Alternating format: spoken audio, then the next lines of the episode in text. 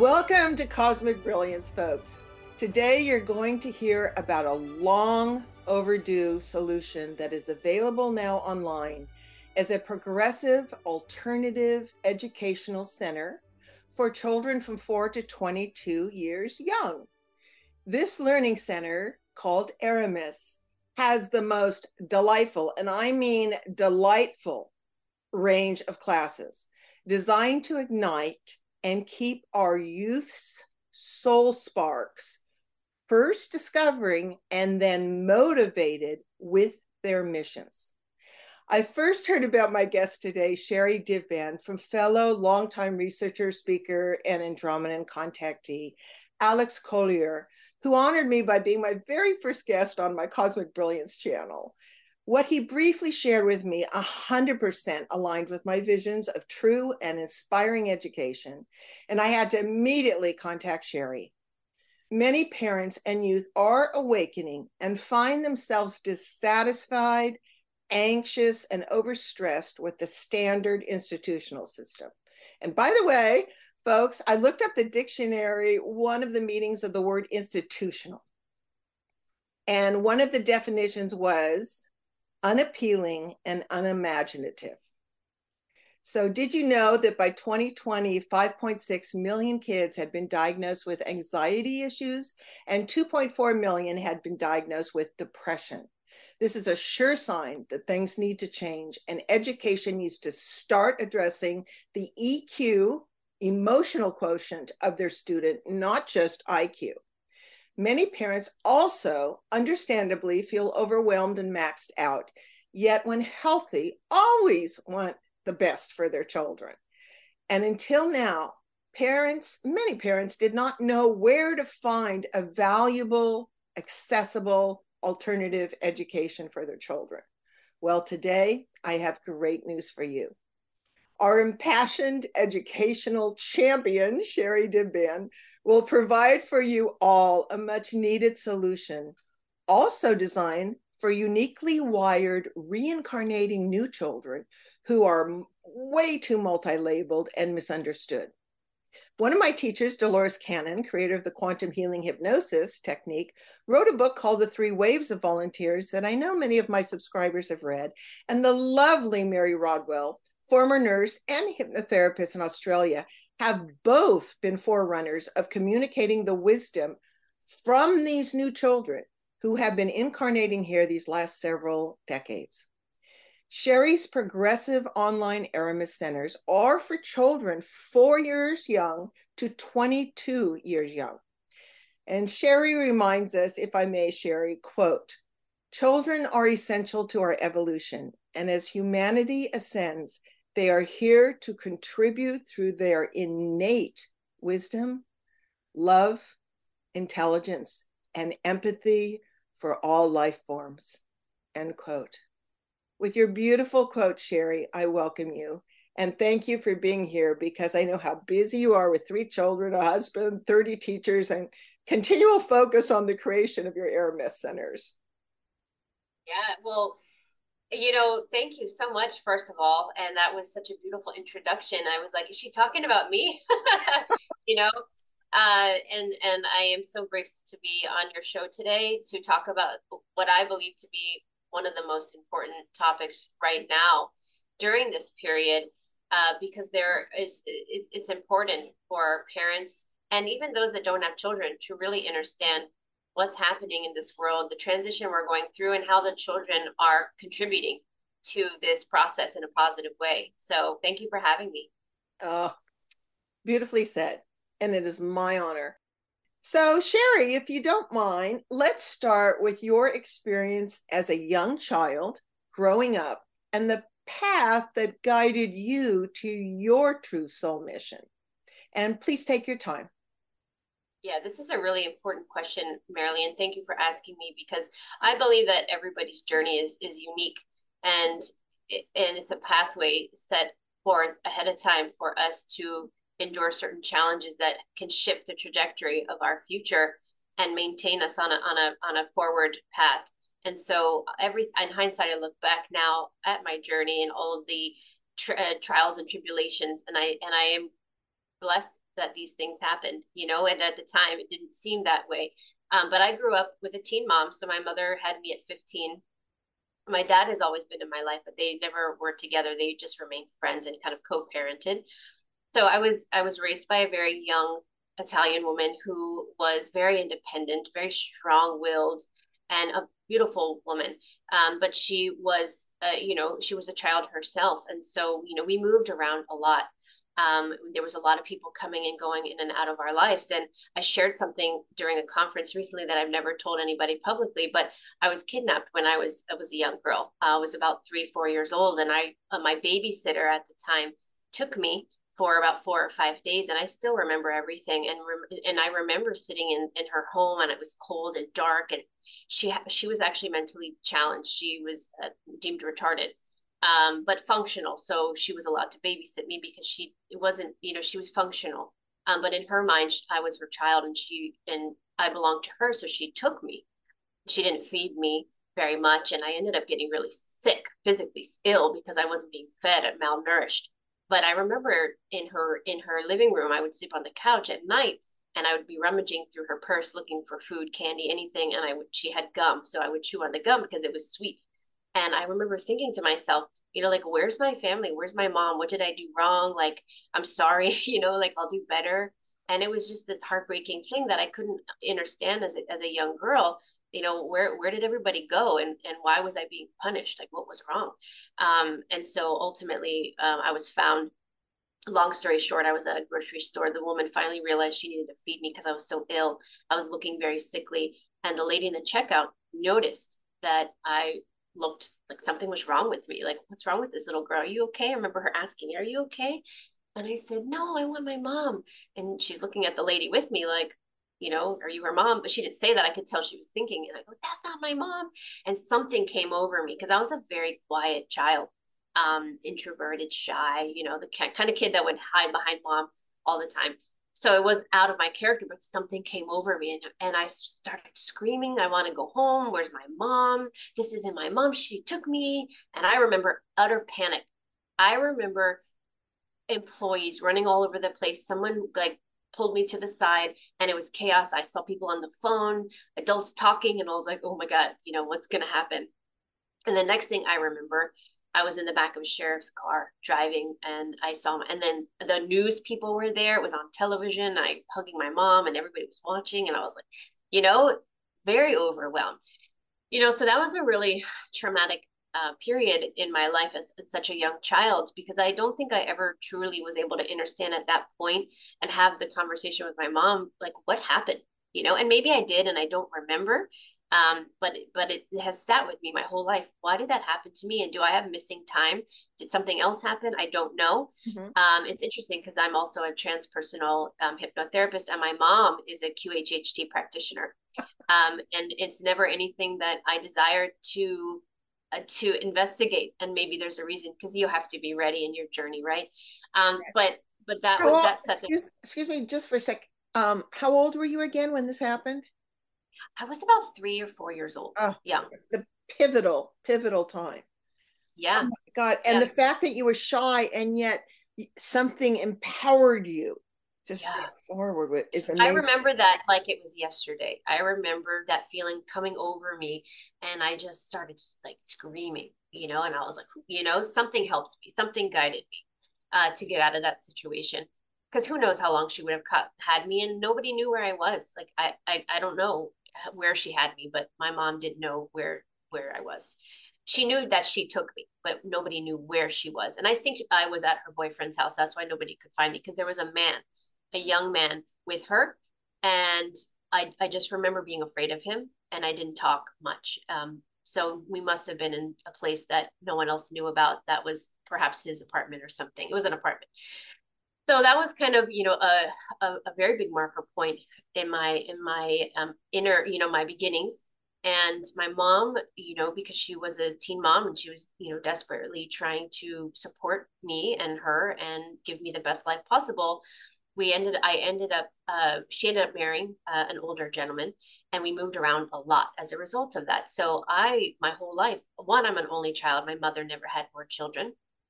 And we moved around a lot, state to state, school to school, house to house. So I was often the new child at school. So bullying was a big part of my upbringing as well.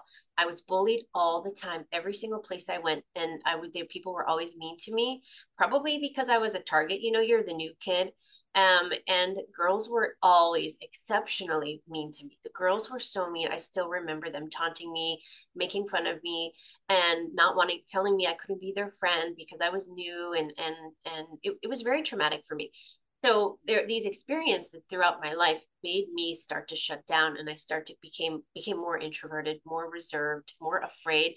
And to be honest, I started to hate, hate people. I really started to become distrustful and dis and I disliked people. And then I went to high school, and, and the and you the, the older ages you get, the meaner they get. And and you know, and so they they started to say even more mean things. And I found solace with two things. One, um, I became friends with mainly the boys because they always accepted me for who I was, and, and it was easy. There was no drama. And they didn't talk about each other. And I just rode bikes and went in the creeks and kind of became a little bit of a tomboy. So that helped me have some sort of a balance, some sort of an anchor, because I was feeling very alone and I didn't have many people to talk to. I also grew up with animals. Luckily, my aunt, my mother was an animal person, so we always had animals. And there was a particular dog that I that we got. I was really young, probably around four, five years old, maybe. We got a German Shepherd puppy. And that dog changed my life, because she became my best friend, my sister, my only friend. I used to talk to her, and I learned how to communicate with animals. And I grew a deep respect for the animal kingdom. And that was a, a true savior in my life. It helped me not to lose my focus, not to lose myself, because the animals are what kept me grounded on this planet. And no matter where I moved, you know, my Chelsea was a constant, stable, you know, part, part, part person in my life, person, animal. Um, and so animals really became my passion and my focal point because of that. So I wanted to be a veterinarian growing up, and I, and I wanted to work with animals, and I was going to dedicate my animal, my life to saving animals, you know, and that's what I was going to do. And, it, you know, my mother, being a, a young, young mother, um, rightfully so, warned me that The, the career I was walking into was not only very challenging, but I wouldn't be making very much money. And she was worried that I would always depend on somebody else to take care of me if I chose a, a career path that didn't yield much income. And, and I, at the time, I was very upset. It really messed with me. And I, and I was just, I went into this kind of spiral of depression because I, I searched the ends of the earth trying to find something else that I was passionate about. And I literally couldn't find anything. And I kind of resented her for it. Now, all these years later, in hindsight, I look back now being a mother myself, and I completely forgive her for it, because I know her intentions were good and she didn't want me to struggle the way she did. So she wanted something better for me. And she saw me going into a path that is very challenging. There's a lot of resistance, and, and, it, and you don't make very much money, and it's hard. And so she didn't want that for me. And so I learned a lot from that, but ultimately I found my path back to animals, and I decided to do it anyways. And I became a registered veterinary technician. So essentially that's a nurse for animals. And I worked with animals for twenty years. So a big, most of my professional career up until this point, because I'm only forty-one, um, has been spent working with animals. I did general practice. I did exotics. I worked in an intensive care unit for many years. I became a, the boss in many places. I was, I, I trained. I, I was the best damn technician you've ever seen. I was a hard worker, and I was dedicated and passionate about the animals. Then I worked, went on to work at the zoo. I worked at the zoo for ten years. And it was when I was at the zoo, that was the highlight of my life professionally, because it was, I felt like, man, I have really made it, because I wanted to work with the exotic animals. I, as you can see behind me, I, I'm obsessed with elephants. They're my animal totem, and I wanted to be near them. And I got it. And I said, this is a huge accomplishment. And I was on cloud nine for probably three years. It was the best time of my life. No joke. Aside from my children, it was the I was the happiest I've ever been. I've really felt like I belonged, and I was doing something to make a difference.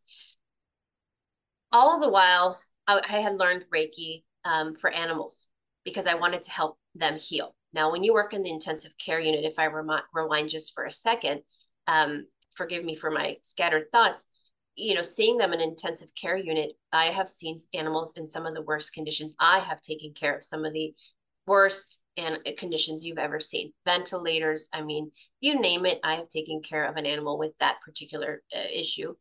And I thought there has to be a better way. There has to be a better way to take care of this, these animals, or something we, else we could do. And it was very woo-woo and taboo to talk about holistic medication at that time. So everyone I worked with, that was like a no-no. But I always thought in the back of my mind, you know, why not? Why can't we just try it? You know, what's the big deal? And, and so I ended up learning Reiki for animals. I wanted to be able to help them. And I started learning more about the energy body. I was really into Sylvia Brown back in the day. She was my catalyst for my true awakening, where I was, I started asking questions. I started reading all of her books. I wanted to know everything. And so energy is part of that. And so it made sense to me that we can heal in, in other ways. So I learned Reiki for the pets, and I did Reiki at the zoo as well with the animals. And I just felt like there was more I needed to do. Like I need to do more. So I started an animal communication business outside of work. I went to homes and I did healings on animals, and I, I absolutely loved it, but it never really went anywhere. And the reason for that is I found myself working with a lot of clients that asked me to help them with their pet because they were having behavioral issues or something was wrong or some sort of health condition. And I would say eight out of ten times, maybe even nine, it always went back to the owner, and people didn't want to hear that. I said, you're the one that really needs to be worked. I need to work with you. And that actually, I think, was a pivotal experience for me to pivot into working with people, because remember, I never, I didn't really like people that much. I didn't trust people. The big joke in veterinary medicine, by the way, for people who want to go work with animals because they don't want to work with people, it's a joke because you're working with the owners and they're quite, can be quite difficult, and it's not what you think it is. So I pivoted to work with people because I thought I, I was, I was guided. People really need this healing. People need to understand the emotions and how they affect energy and vibration and frequency and all of this stuff. So I started opening myself up slowly to working with adults. And through those sessions with adults, I started to get visions. And because I didn't, I'll be honest with your audience and you right now, I didn't grow up with these psychic gifts. In hindsight, I look back and I and I was very intuitive. I was very empathic, very aware. I had certain experiences that I didn't understand until now. Look back and I, and I say, oh, that's what that was. At the time, I just kept it to myself because I was already the weird girl, girl that got bullied. Like I wasn't going to tell anybody anything. So I kind of closed that part off. And I think that's what a lot of children do, which we can talk about later. And so during my sessions with adults, I started to get visions of their past lives. Their guides started to come through, angels, family members. And at first, and I talk about this in my first book, I didn't know if I should tell them because I was like, they're going to think I'm nutty because they didn't come to me for a psychic reading. And so I kept it to myself for a while. And then I found some people where I innately just felt more comfortable with them. And I thought, well, I'm just going to tell them something. And they were so receptive and they wanted to know more. And the next thing you know, they're referring me to their friends that say, oh, well, can you do that for me? Can you get information? And I was like, well, I'll try, but the focus is the healing. And then it just spiraled into something so much bigger. And then next thing you know, I was doing equal healings and equal intuitive readings. Um, and it, so the path that I've taken, um, if you look back, one is completely organic to my situation. It's transformative. It's, it's evolving. Some of it's dirty and, and scary and sad, and some of it's it's enlightening and exciting and joyful and passionate. And I think that's the, the beautiful thing, because I couldn't have planned it better. And if I asked myself at sixteen when I wanted to be work with animals, um, at at forty-two, would you want to work with children and have an education center and platform and be on You'd out be on like- the public? I would have been like, no. No way. I don't want to do it. No, I said, yeah, exactly. No, I'm out, you know? And I think that's why life works in that way, so that you can work yourself up to it, because now I'm very comfortable in what I do and I wouldn't change it, but uh, I wouldn't have wanted that, you know, previously. So. Oh my gosh. There's so much I can say. First of all, you and I have done an eighty percent parallel, which is so fun. I was yeah. at tech. And really? And my mother's an animal whisperer. Wow. But let me backtrack a little bit, love. Um, you said you moved a lot. Was your father in military and intelligence? Good question. For a particular reason. Good question. So he was a engineer, and he was he built flight simulators for the Air Force. So he we moved around, not because he was in the military, but he had contracts with the military, and we would move. So we lived in Orlando, um, and D C and California were the three hubs, but within those cities we would move.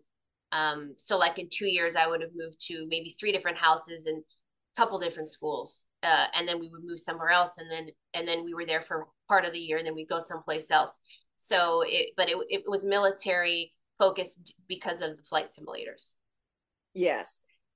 It feels like, um, you are highly protected. Now, the other thing I'm sure, yeah. you know, because of your high intuitive abilities and your super old soulness, if that's a word, we do design all the details of our life before coming in, right? But this game is forgetting that, you know, so we forget here. And then, and your path, what, what strikes me not only is the strength, you know, you say you were shy and stuff because you were highly intuitive and sensate, but the strength of your being has never stopped. You're form- formidable and just plowed ahead. You also mentioned elephants, and uh, I went across to Africa, but that's not important. What's important is the elephants have the job on the land, you probably know this, as the whales do in the water, where they hold all the records of history. Yep. And, and then as they walk on the past, so you know all of that. So I'm not surprised um, that yep. you have such a love of those sacred beings. So thank you for sharing that. That is quite a journey. Were you ever labeled with any learning disorders? Yes, I'll start with the learning disorders first.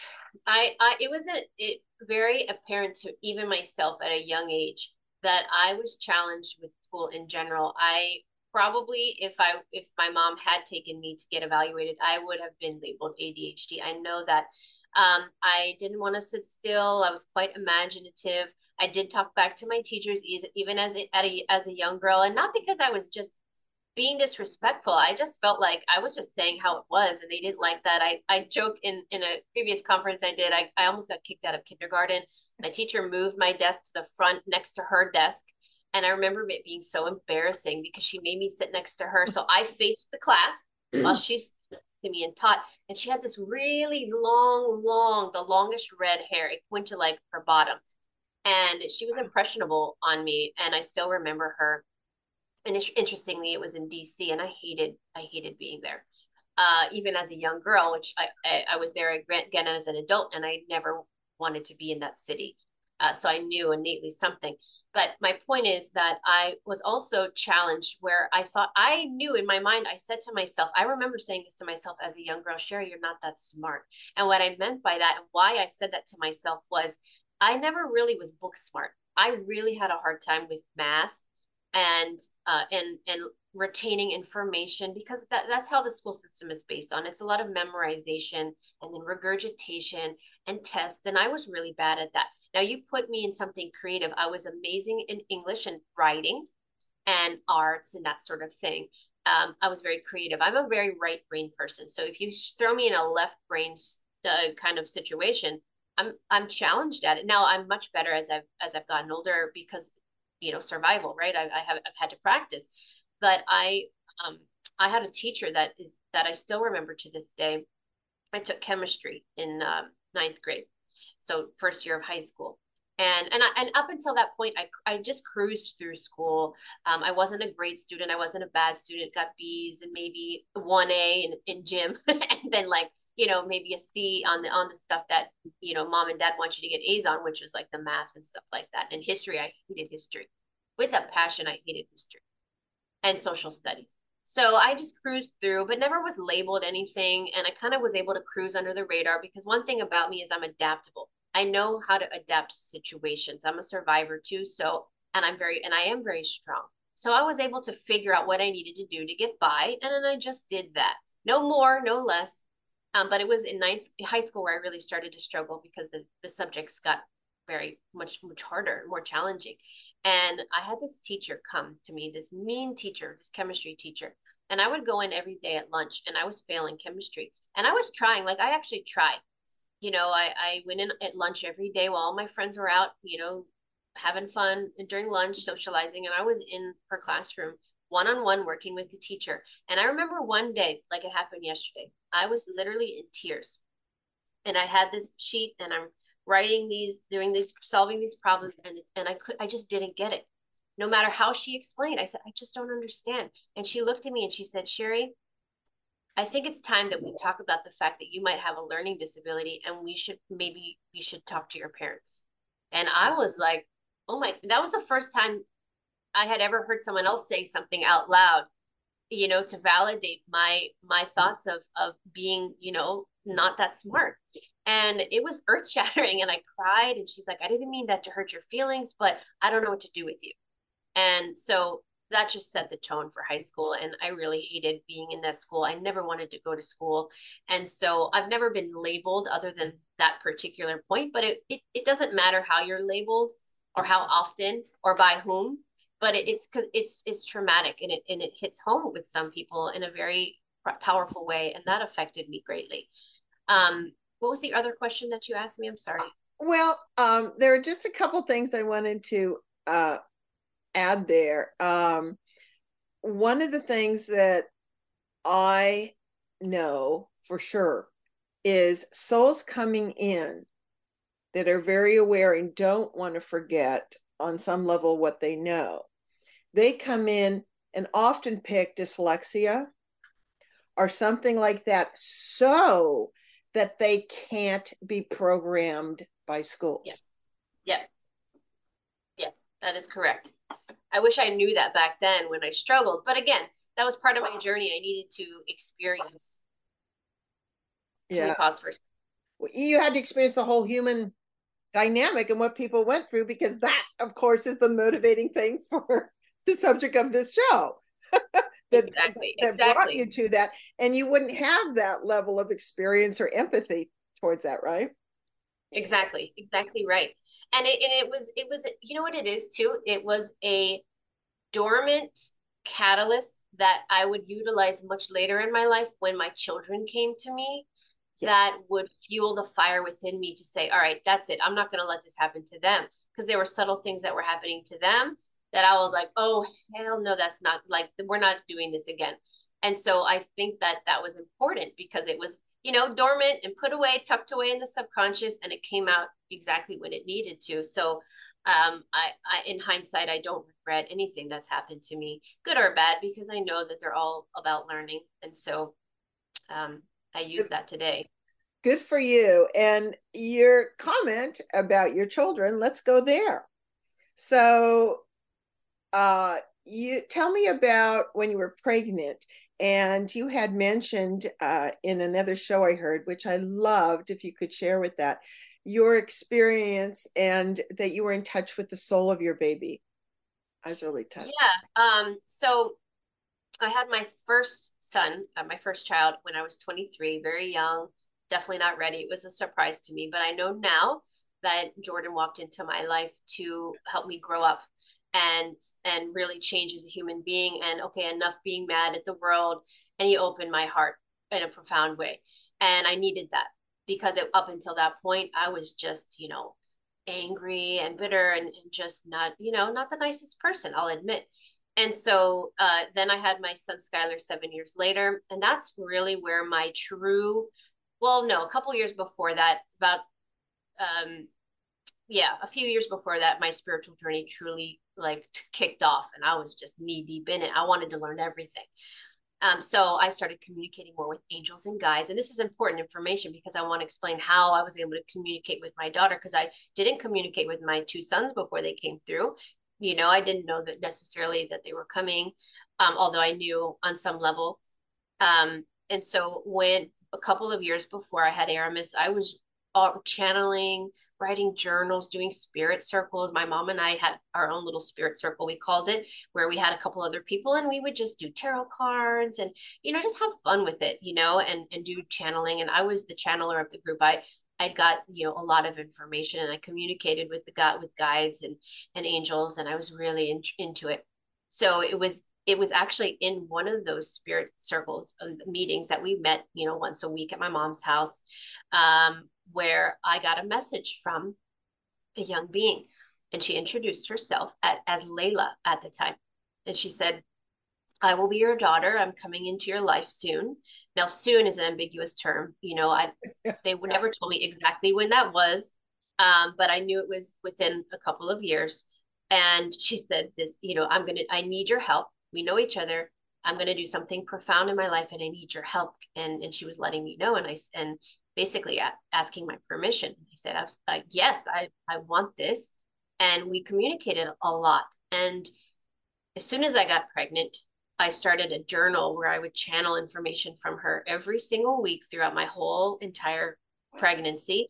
And the reason that's important and profound is that she taught me more in my probably a year before I got pregnant and throughout my pregnancy, more than I have ever been taught in my entire life by a parent, a mentor, a teacher, a job, a book. She taught me, she just, it was almost like I was just getting downloads after downloads. And I started to really tap into the collective and, and understand every, I mean, not, I, I'm not saying I know everything, but I felt like I, I just knew so much all at the same big time. Picture. It was big, big exactly. Picture. And I started to put all these pieces together about the world and, and children. And she taught me about the children, the state, the, the different children. Now I'm not saying that nobody else were talking, was talking about Uh, Indigos or Crystals at that time, but she was the one that said, let me explain it to you. And I had channels and I wrote down pages and pages of information. And it was just for me at the time. It wasn't, it wasn't until I was pretty like halfway through my pregnancy where I, I, I she let me know, actually, this information is not just for you. This information you are going to share with the world. And they, and I was told I would write many books, and, and I, I was so shy, and I was like, I'm not writing any books. Like, you know, who wants to listen to me? Um, because at that point, I really never did public speaking. I was very shy, very introverted, and kind of unsure of my gifts, but I was comfortable with my little group and, and sharing, right? But not, you know, on a large scale, because the, to me, the public was still mean and scary, you know, like they're judgmental. So I was like, oh, okay, uh, I'll trust you, but let's see if it happens organically. And it did. Um, and she told me, like, literally down to the day she would be born, that she would be a rainbow and what that meant, and a lot about her journey. She didn't tell me everything, but we know spirit guides us in the timing that we're ready for and, and the information we receive. So I, I only was told enough. Um, and then as I, as she grew older, when she was a, a young girl, I started to get more information. Um, but they didn't tell me everything. So it was, it was, yeah, exactly. Can't do that. They can't give yeah. away. yeah, yeah. Well, keep going, love. Keep going. Yes. Um.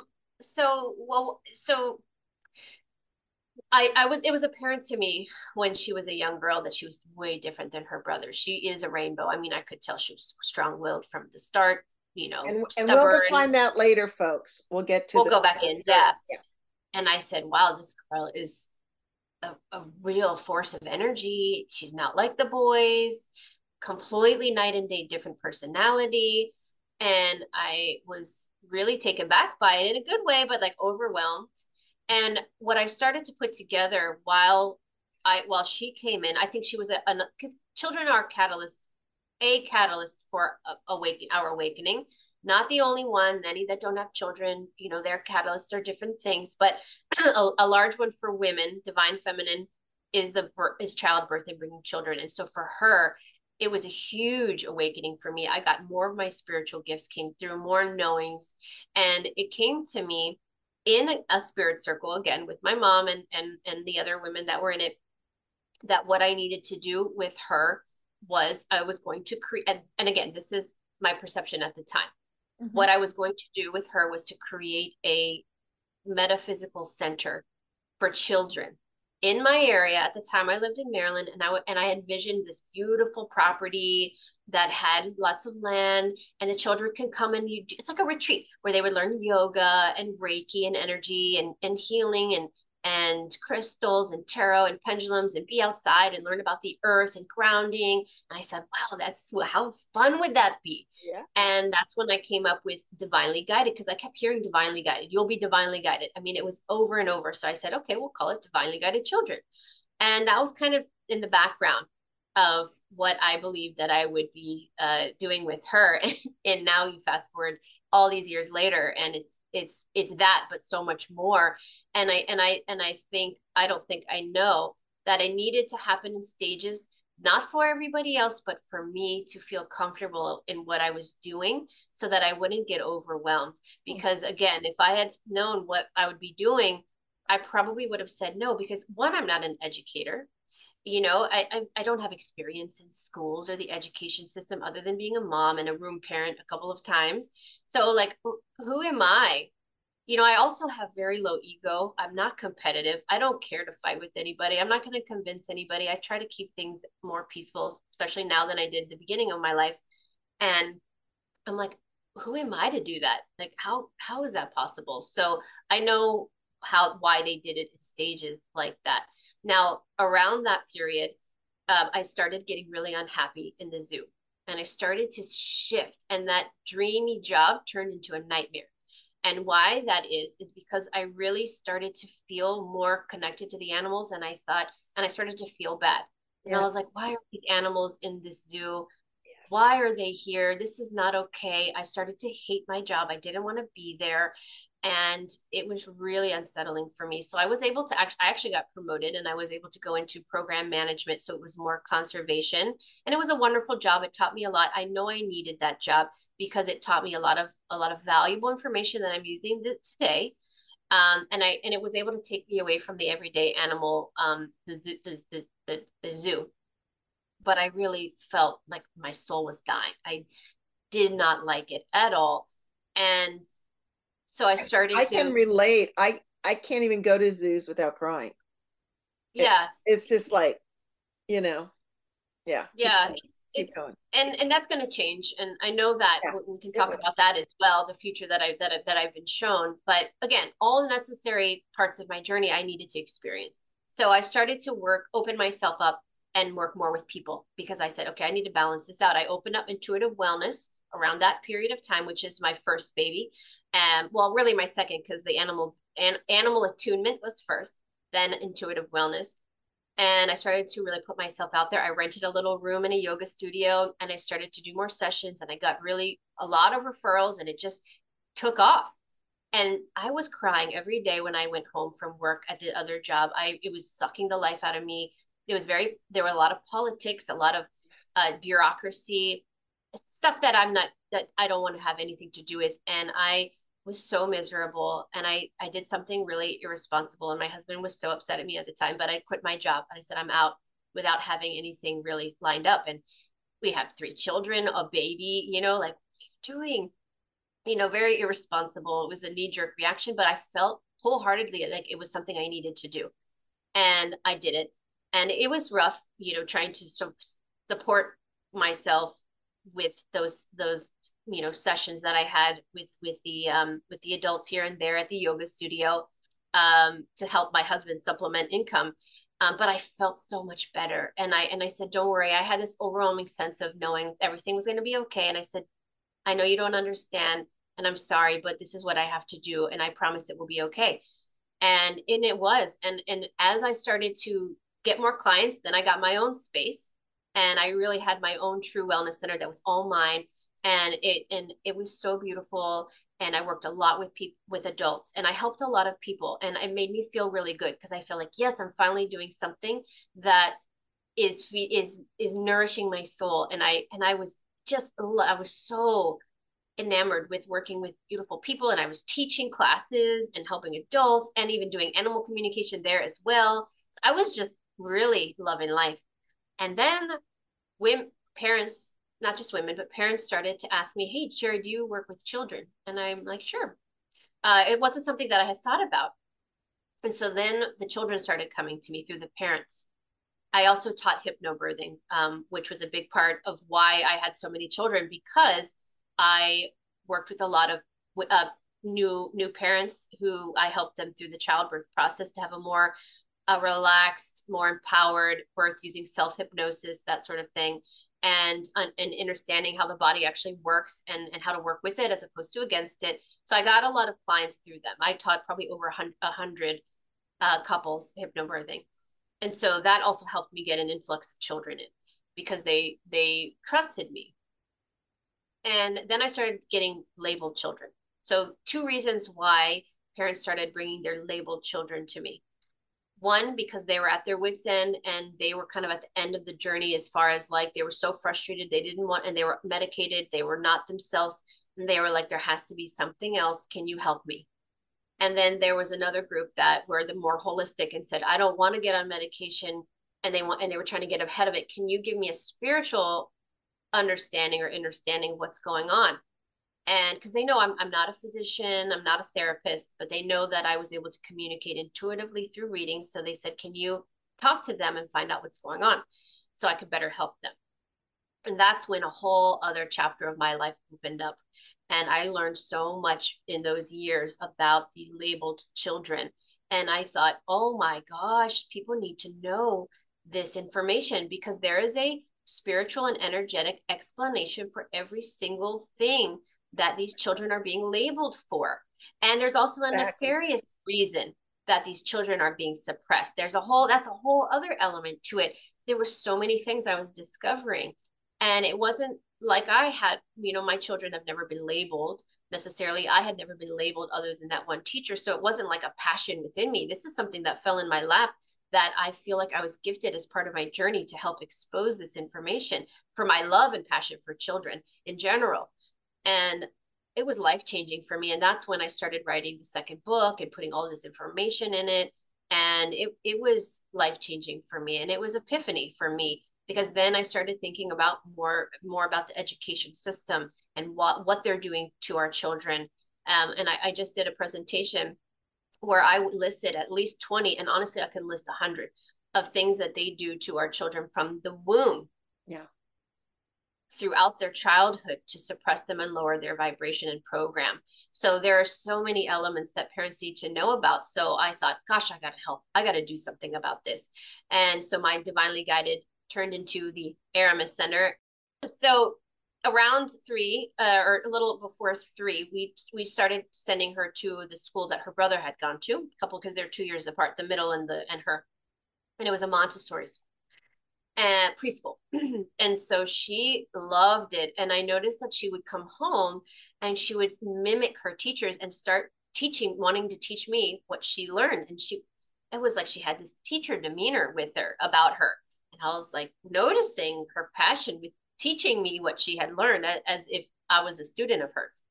And that progressed into her telling me, Mommy, I'm going to be a teacher one day at like three years old.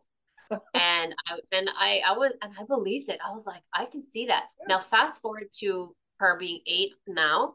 She her room is set up like a classroom.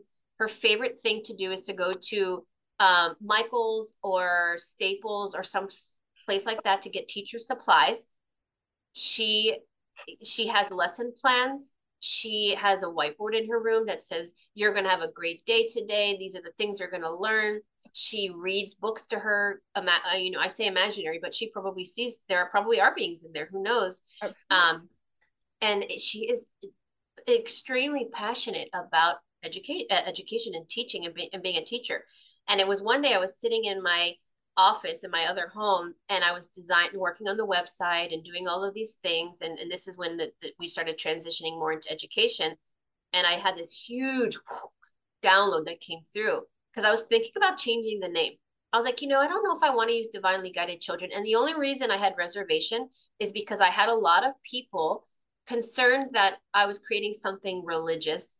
And, you know, and not that I'm, I am being bullied into changing something to please others, but I kind of resonated with that in that I needed to change the name, that that was a catalyst for me to change the name. And I was sitting there trying to think of names, and boom, this wave of, this is for Aramis, this is her legacy. She wants to be a teacher. This is her journey. This, then they told me, then everything came out and they told me the rest of the story. This is what she's here to do. This is what you're, what, what you're here to help her with. You're just getting it going. She will take this over and carry it generations from now. They will be all over the world, and you have to call it her name.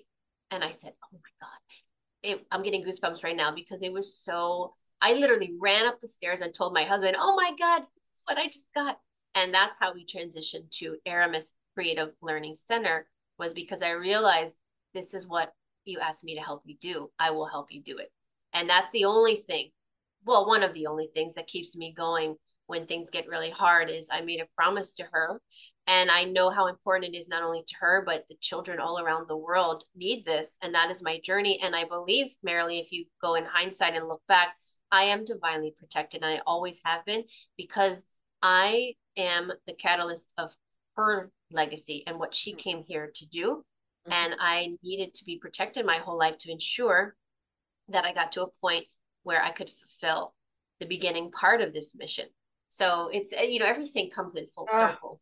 This is such a wonderful story. Now, I'm just going to throw in here, um, right before d- doing this show, as I was waiting uh, to get on, I like acronyms. So I took Aramis, A A R A M I S, and I wrote, can you see that? Yep, I love it. Accessible res- resources available, motivating, enlightened students. So, so I, and uh, I had the same vision uh, when I tuned into you. I literally uh, was looking from outer space, and it was like uh, lighthouses, lights going on like this, which were all your centers. Like lighthouses all over, you know. You also have a lot of angelic energy to you, by the way. A yeah, lot. Thank, yes, thank you. Now, before we move next into the, the next thing, I want to bring your husband in here too, because it appears to me that this is a very powerful, multi-generational soul uh, mission objective. Yep. So um, how'd you meet your husband? How to, you know? Yeah, no, my husband plays a big role in this. And, and uh, I know that we were divinely guided together, because we agreed in this whole mission together ahead of time. So we met when I was, uh, right before I turned twenty-one, he worked at a nightclub in D C. And remember, at that time, I was kind of tough and, you know, didn't like people, you know, like, er, Sherri's mean, you know, mad all the time, you know? Um, and, and he walked into my life. And honestly, I tell everybody, he saved me from myself. He was the first person to come into my life to be like, Sherri, like, just stop, you know, like, put your guard down. And he helped open me up in a way that I was, that by the time, like, so I could have Jordan, you know, like, he softened me up. He put, brought down some of the layers. I trusted him, and he was just immediately. And you know, the funny thing about it, that night that I met him at the nightclub, one of my friends, dear friends that I'm still friends with to this day, that I had went to high school with, I told her, again, I'm very intuitive. I, I also said in high school to my friends, I was going to have a son one day named Jordan. And and they, they couldn't believe it when I got pregnant and had a son named Jordan. So when, um, when I got home that night uh, of that nightclub, meeting him for the first time, I told my friend, I said, I'm going to marry him one day. She's like, well, that's, that's crazy. I said, I don't know why I'm telling you this. I, it wasn't like we, it wasn't, you know, like, we only had a brief encounter the first time, but I just knew. I told her, and she's like, well, we'll see. So he plays, he plays a very big role, and he's a worry, a warrior spirit. He is a very char- exact opposite of me, by the way, charismatic, outgoing. Everybody loves him. Everybody knows him. He's just, you know, the, the life of the party. Huge just, heart. He has a huge heart and soul. Huge heart, mm-hmm. huge heart, very old soul as well. Um, and but he's very tough. And he's very strong. And I believe that we were paired together because, well, number one, Aramis and him are very connected in this in, in, in almost soulmate sense. And um, I believe he's our our protector. Uh, he's a warrior, and he yeah. protects us astrally.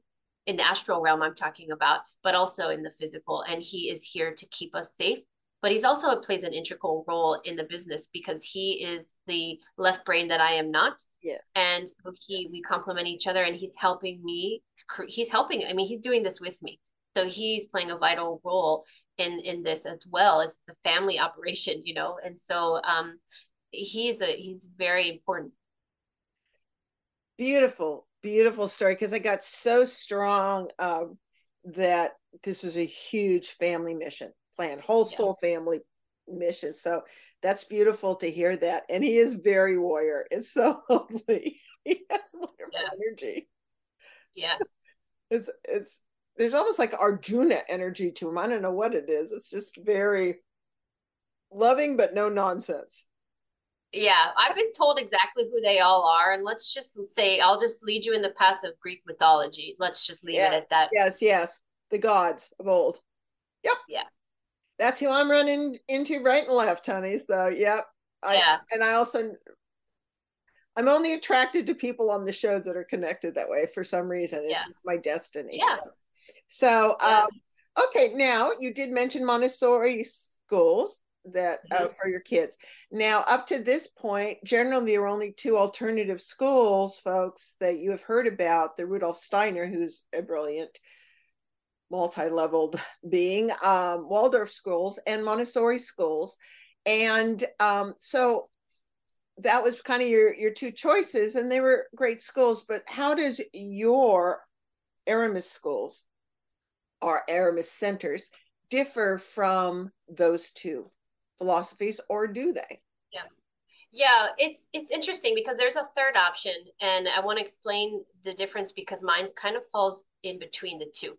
So we have the Montessori and the Waldorf schools, which are wonderful. And I think that they were appropriate for their time and they were much needed. And they served a very large purpose in, in our evolution as far as education. Um, but they are still structured to some degree, and um, they're, they're, there's still a curriculum where you have Sudbury, and there's, there's a school, Sudbury, that opened in the, in America in, I can't remember if it was sixty, something like that. I can't remember, I apologize. Um, but their model is zero curriculum. It's completely one hundred percent self-directed learning. So the child can come into this big house design school and building, and they literally can do whatever they want. So if they're, if they want to come and play outside on the playground for the first four weeks of school, like no, there are no, there are no classes, no teachers that are necessarily there to teach classes. It's okay. Um, this person, Mister Whatever, might be in the computer lab. If children happen to wander into there and want to learn about computer science, then they're there to guide them. Um, if there's somebody that's interested in cooking, they might wander into the kitchen and learn about cooking. It's completely one hundred percent child directed. So they decide what they want to learn and what they want to do. There's no guidance necessarily. And it, and it's, to me, sounded like a groundbreaking idea, but I was like, ooh, I, I do have a little bit of O C D in me. So I was like, gosh, no structure, like maybe, maybe a little bit, you know? And then we have Waldorf, which is also on self-directed and, and more lenient, allowing the children to learn at their own pace, more arts and more right-brained activities. Um, but still there's the structure there. There's still the curriculum. They still, they, they didn't do testing for a while, but a lot of the Waldorf, I have a lot of Waldorf parents and Montessori parents that are clients, and they're telling me that they're unhappy, and they've even, many have pulled them out because it's turning to be out to be a little bit more co- like it's almost been corrupted a little bit, and it's not what it used to be. So there's a lot of parents that are frustrated with that. Now, I'm not saying every Waldorf everywhere, but I would say a good portion of the clients are telling me that they're not what they used to be. So when I was designing Aramis, I thought to myself, well, I'd love to fall somewhere on the spectrum of Sudbury and, and Montessori, and somewhere in, in, in the middle. And what I mean by that, it, and, and also the one element that they're all missing is the spiritual component. And I'm not talking about religion. The only difference between mine, and I haven't found anyone yet that's doing this um, on a scale that I would like to know. Maybe there's smaller centers randomly around the world that are doing it, and it's private. But I'm talking about to the scale that I would like to create, that I am manifesting. There isn't any center that, or an education-based center that incorporates spirituality at all. And to me, it's vice versa. It's that should be number one and everything is secondary. And that's where I started. Because remember, I wanted to create Divinely Guided Children Metaphysical Center. And then I, and then I was like, well, let me sprinkle in some, uh, some uh, core, core classes with that.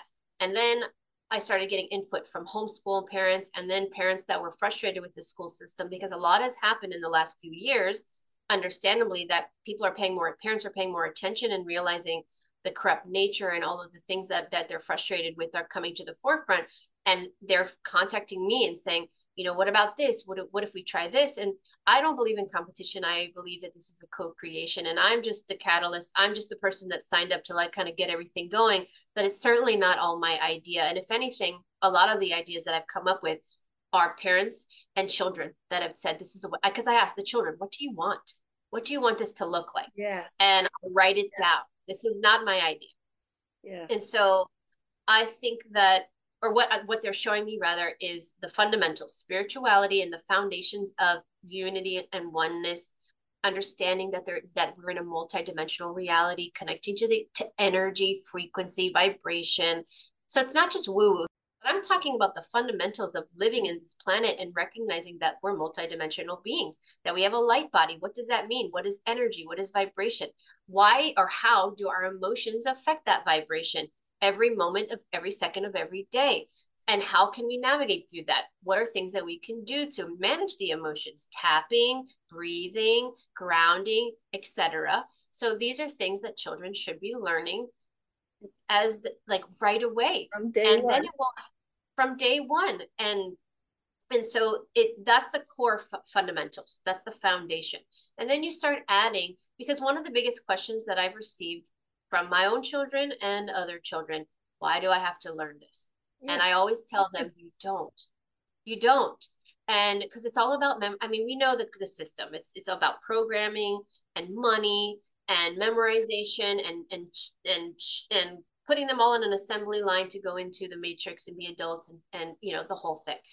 And that's why we have the standardized testing and all of this to com- make them feel like they need to compete. And there's stress put through their body at a young age that never stops. So if we take out the grades, grade levels, we take out the grading, as you know, so we're not going to testing and grading is gone. No, no standardized testing, no state testing. If you take all of those elements away, now they're, they're just free to learn at their own pace. Then you take that one step further and you add health and wellness. So each one of the centers will not only have classes that are mostly outdoor, weather permitting, but also indoor, lots of windows. These centers will not look like a prison, and we'll have health and wellness units that children will want to go to. I'm talking biofeedback machines, crystal therapy, uh, salt lamp, salt lamps, salt rooms, bio, uh, biomats on the table. You know, kid comes in, my tummy hurts. Oh, go lay on the biomat for twenty minutes. Nice warm crystal biomat. You know, we teach them energetically what's what's going on with you and and why you're feeling this way, why you have a headache. It's a it will be a beautiful, tranquil space for children to come meditate, to work with crystal sound healing, all sorts of things. Then we have the animal component, where the horses came to me, and actually the horses told me, they were the ones that taught me, the keepers and protectors of the land are the elephants and the horses, and the whales and the dolphins are that of the sea. Yep. And so that what the what, what the horses told, yeah, and what the horses told me, because obviously we can't do this with ele- elephants because they're not everywhere, but but horses are are the ones that w- will work with with the yeah. children, and they are here to help reestablish the animal and human bond and connection. And that I needed to make sure to incorporate horses and other animals, of course, in every center, again, weather per- permitting, um, that I can, and.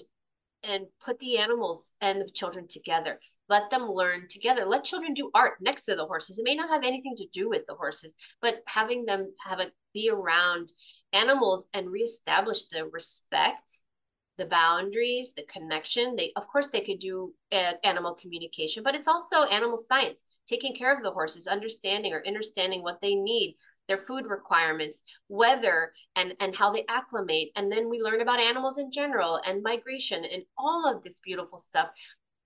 We also have a lot of, out. we'll have a lot of outdoor, you know, fundamentals, gardening, how to grow your own food, and allow them to grow their own food. Allow them to make lunches in the school. So the children will, with adult supervision, will make the, the lunches for the, for the entire uh, school that day. So imagine the university level, how they have a schedule of classes, let's say for, for, for a semester, but in this case, we'll do it month to month, where a parent and a child, we can, because this is, this is, there's a trinity here. We want this to be not only the child, but the parent and the mentors, which is what we call teachers, to all work together. Yes. So there's no hierarchy, and the parents will be very involved, but the children have a very large say in one, who we hire, what classes and subjects we teach, how we teach it, because it needs to be, they need to learn in a way where they understand why they're learning it, like the question that I just mentioned previously. So it's real life relatability. So they're learning math while they're cooking. That's fun because they're doing something. They understand why they're doing it, and learning becomes fun. So the parent and the child see what classes are available throughout the month, and they pick and choose. So let's say, you know, Sherri is offering um, these art classes, you know, every Monday from the, these hours. You're you, okay. All right. My daughter wants to check. I'll sign up for that one. And then spiritual science is in, in this lab with this mentor from this time. And you basically pick your schedule for the month, and it, there's no minimum classes. Your child could go for one hour once a week if they want.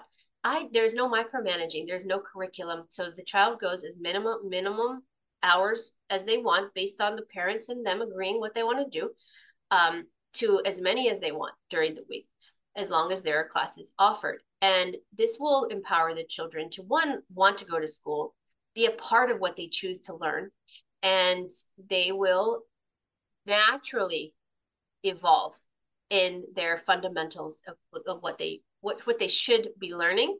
Um, and they'll they'll grow up more well-rounded, happy, adjusted adults. Then they walk into the into the real world, they'll be in a much better place with, with a lot of the foundational skills that adults these days are missing because they didn't get that opportunity. Yes.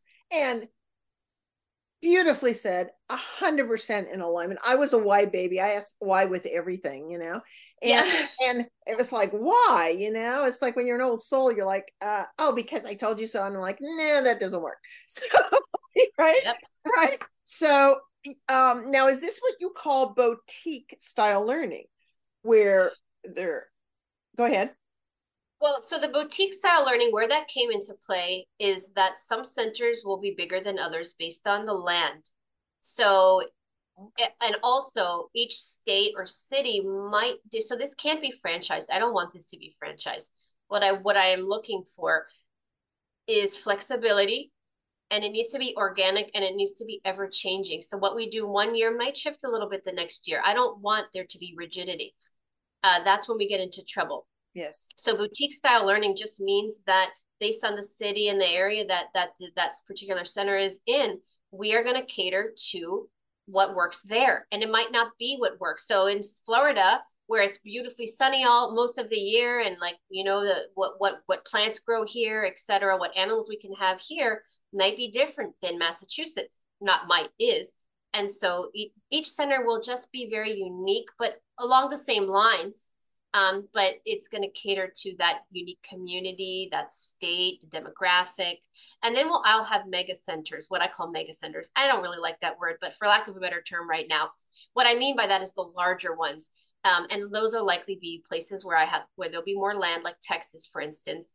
And that will be a very, probably a thirty acre property. And it might have housing.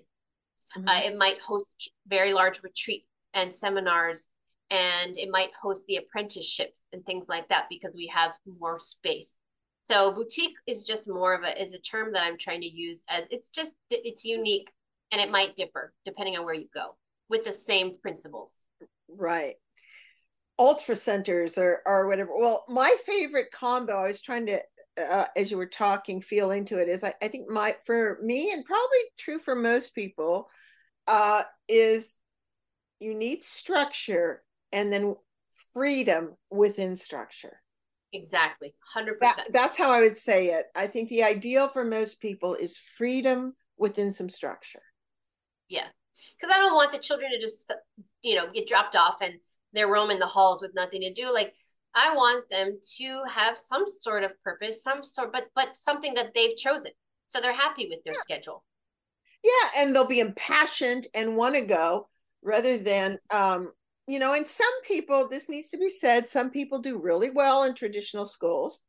Absolutely. You know, my, my older sister did. For me, I got A's. I had to study three times harder than anybody else. And it was boring and I learned nothing. I felt the same about history because I knew it was a lie. I felt the same about science and chemistry. I'm like, ah. So I totally relate to all your stories. So I got through it, but nothing I use today, I learned in school. Nothing for me in the traditional school. Uh, what I learned is the social stuff. And like you were talking about, like the ugly part of the female energy, which is cliques and competition and biting. And, you know, you learn all of that and it's a process. So I can't tell you how excited these schools are um, overdue. And I already have someone who's going to be a perfect fit with a ranch and fifty horses in Australia, an entire family that will be a future guest surprise. And their entire family with eight kids is full awake, new children. So I can't wait to turn you on to them.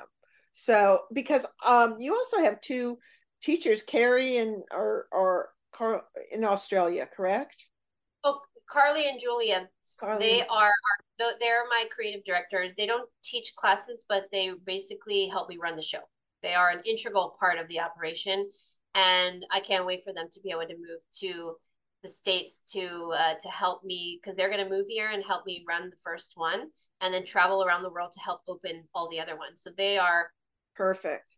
They are very important.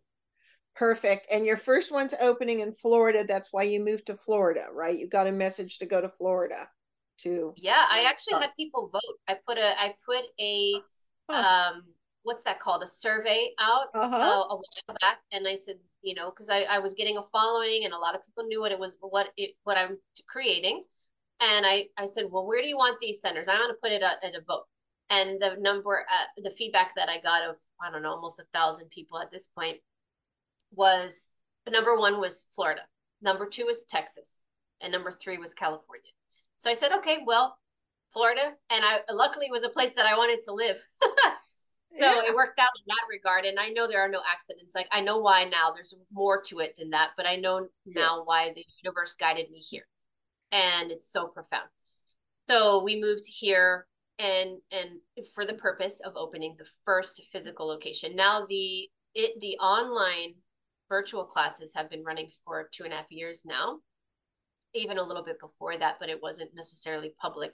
And and so it's it's beautiful. And that's what Carly and Julia help Julia help with. We have a lot of mentors that teach Zoom classes uh, through through the virtual component, but we really are we really want to get the physical location open here in this vicinity of Palm West Palm Beach area vicinity. No, don't know exactly where it's going to be yet, but I, I chose an area that had more inland, would have more land to choose from, but not be too far away from everything. And so that's what we're working on next. And my my manifestation is to open it in twenty twenty-three. Now that we're already in twenty twenty-three, I'm like, let's bring it, you know, like, yep. let's do this. There's two things that pop up for me. One, a lot of you already have your kids in school. So you can do both. You can have your kids in school, and then you can also have them go to a couple online classes or one extra online classes if they have time. So there can be a transition um, slowly, and have them choose. You know what they want. Yeah. But I want to I want to quickly, I'm going to run through uh, a list of classes that she offers, so you have a sense of the breadth, depth, and range of these classes. If this is the exactly the school that I would have wanted to go to. So there's an introduction to spirituality. There's quantum energy and manifesting. There's astrology and astronomy. There's dream interpretations, crystals, animal kingdom, plant kingdom, communicating through energy and vibration, uh, Reiki, intuitive energy healing, health and chakra balancing, animal communication and healing, what to do for healthy body care and empowerment, uh, meditation, breath work, yoga, movement, stretch, dance, essential oils, natural medicine, uh, sound healing, reflexology, intuitive eating and nutrition. So you learn to listen to your own body and health, heart movement and stress, muscle testing, and then intuitive. And you might think, oh, for those of you thinking think that's woohoo, which I don't think are going to be any of my audience. Um, I think yeah. my audience is going to be on it. Intuitive living and life skills. So they also include um, math and science and reading and writing, intuitive eating and cooking, introduction to money and finance, working with wood and other media, electricity safety, technologies, computer science, mechanics, engineering, Tesla, woo, Nikola Tesla, my favorite, magnetism, sewing, making clothes, preparing for jobs, interviews, and skill building. So yes, your answer is, will they be prepared for life? They'll be better prepared for life. Absolutely. Yeah. One of my pet peeves was when I was young, I went, all this school should be arranged in apprenticing. At that time, you know, this was like thirty years ago, I went, because here's an example. I'm a body worker masseuse for forty-three years. So people have gone to massage school. They spent two years, tons of money. They start doing massage or deep tissue. They last three months before they get carpal tunnel and everything else. This would have been all avoided if we had the opportunity, like your schools provide, for apprenticing. You get in there, you feel it, you go, wow, is this a fit? Will my body hold up? Is it, you know, match all these things. So uh, collaboration, team building, leadership, and becoming a mentor, and, and so much more. So you can see how exciting this is. And it is a true preparation for ongoing life. But the biggest thing is the children who you have them inter-access themselves all the time, because the addiction and the darker elements want you constantly focused and addicted to everything outside you. So, so it's, I'm so excited for you. That, I guess you can tell I'm excited. Yeah, I love that. Yeah. So well, uh, go ahead. Well, just one thing I want to make sure I preface, because I, I don't want to, I will get emails asking them. A lot of the classes you listed, this is what we are going to make sure we implement in the in-person centers. But a lot of that we do incorporate now, if we think we're able to relay the appropriate information through a virtual Zoom platform, which isn't always easy. But we have been surprised in a positive way how many creative classes that we have created over the last few years. So every single month, we have a, an array of new topics. Every single month it's different, and it's whatever the mentors that we have come up with new ideas within the same, within different scopes or different subject matter, whether it's spirit science, um, mindfulness, math, or the metaphysical stuff, or even extraterrestrial, either psychic abilities, astrology, et cetera. So every month we try to make it more fun and engaging. Um, so right now, as it stands, this is very extracurricular. So a lot of our target audience uh, is our homeschoolers and or traditional um, children that go to traditional private or public school, but are not learning the things that they really want to learn. So their parents sign them up for this stuff on the on the weekends or afternoon, so that they can supplement their learning with something that they enjoy. That's how it is right now. It's not curriculum. It's, you don't have to sign up for a membership. It's one. It's a la carte. Whatever you find that you might see something. I have parents sign up for like fifteen classes one month. The next month they sign up for a couple, and it it's, it goes with the flow of the of their family environment and what it is that they want and what they want and need.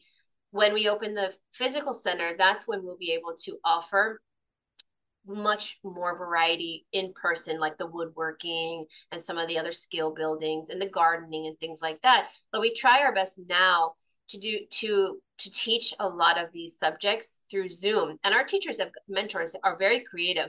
We've done cooking classes, dance classes. My I have a vocal class that just came out, and my daughter likes to sing.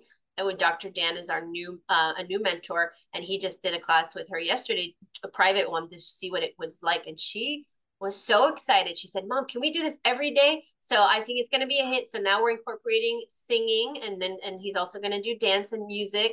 So we try our best to do as much as we can with the virtual component right now, because we don't want them to be limited to just West Palm Beach. That's not fair to everyone else. We want everybody all over the world to experience this now, which is why we offer Australian time zone, U K time zone, and the American time zone. So we're trying to cater to as many children as we can, and we try to keep the prices very reasonable. And uh, what are the prices approximately, or the cost? Most, most of the classes are twenty-nine ninety-nine for, for an hour. We also have a digital library where we I have worked with the with the mentors to down to record themselves doing the exact same class without the audience and putting it in our library so that parents that aren't able to ever make the time or their schedule's too much, they just simply download the class, and it's like eleven dollars, twenty-two dollars, and we use angel numbers, so it's eleven eleven or twenty-two twenty-two, and then they can have that information and they can replay it as much as they want. And that's really popular as well uh, with with the families, because then they it's kind of their own little library they've created. This is so, my heart is just like, this is so powerful and so fun. And this way it stays organic, flowing, and it's like people are designing their own recipes in the moment. That's how I see it. It's like recipes, yeah, you know, for health. And, yeah, and, and our mentors have complete autonomy to create their own curriculum. Everyone asks me, what's your curriculum? We don't have a curriculum. And that will either make people really uncomfortable, well, sure, or they're really excited. And like you said, you brought up an important point a few minutes ago.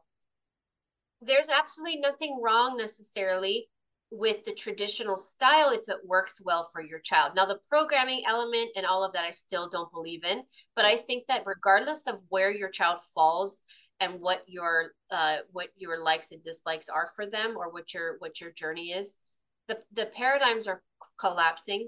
Education is one of them. Regardless of if you're comfortable or not, there are changes that are going to occur, and years to come we are going to see a huge shift. Now, there may be more academic academically driven schools that will remain, maybe they will be private, but what I'm creating, I'm trying to offer every everywhere as a free opportunity eventually when it's open, uh, when, once the humanitarian aspect of our world really shifts.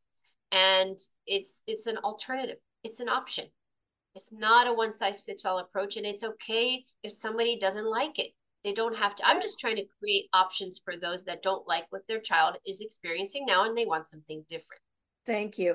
And the child will direct that too. Exactly. I mean, you could have three children in your family, and one is great and more traditional stuff, loves it, whatever, you know, and the other two are going, oh my God, Mom, I can't wait to go to school. We're going to do this. I can't wait for this yeah. class. You know, that's how it should be, following your excitement. So thank you so much for that. And that clarity was really important to add. Now, the other thing you do, which is wonderful, is you divide, uh, instead of just going to a class where everyone's eight years old and everyone's nine years old and everyone's ten years old and everyone's eleven years old, um, you divide them up into groups, four to ten years young. I prefer to say you're young, uh, eight to thirteen, ten to fifteen, fifteen to eighteen, and eighteen to twenty-two. So to explain to people the advantage of not of that and why you do that. Yeah, this is a really important point. And we we call it the Aramis stages of learning. And the reason we designed that is because the children were the ones that came to me and said, we need to be able to be together.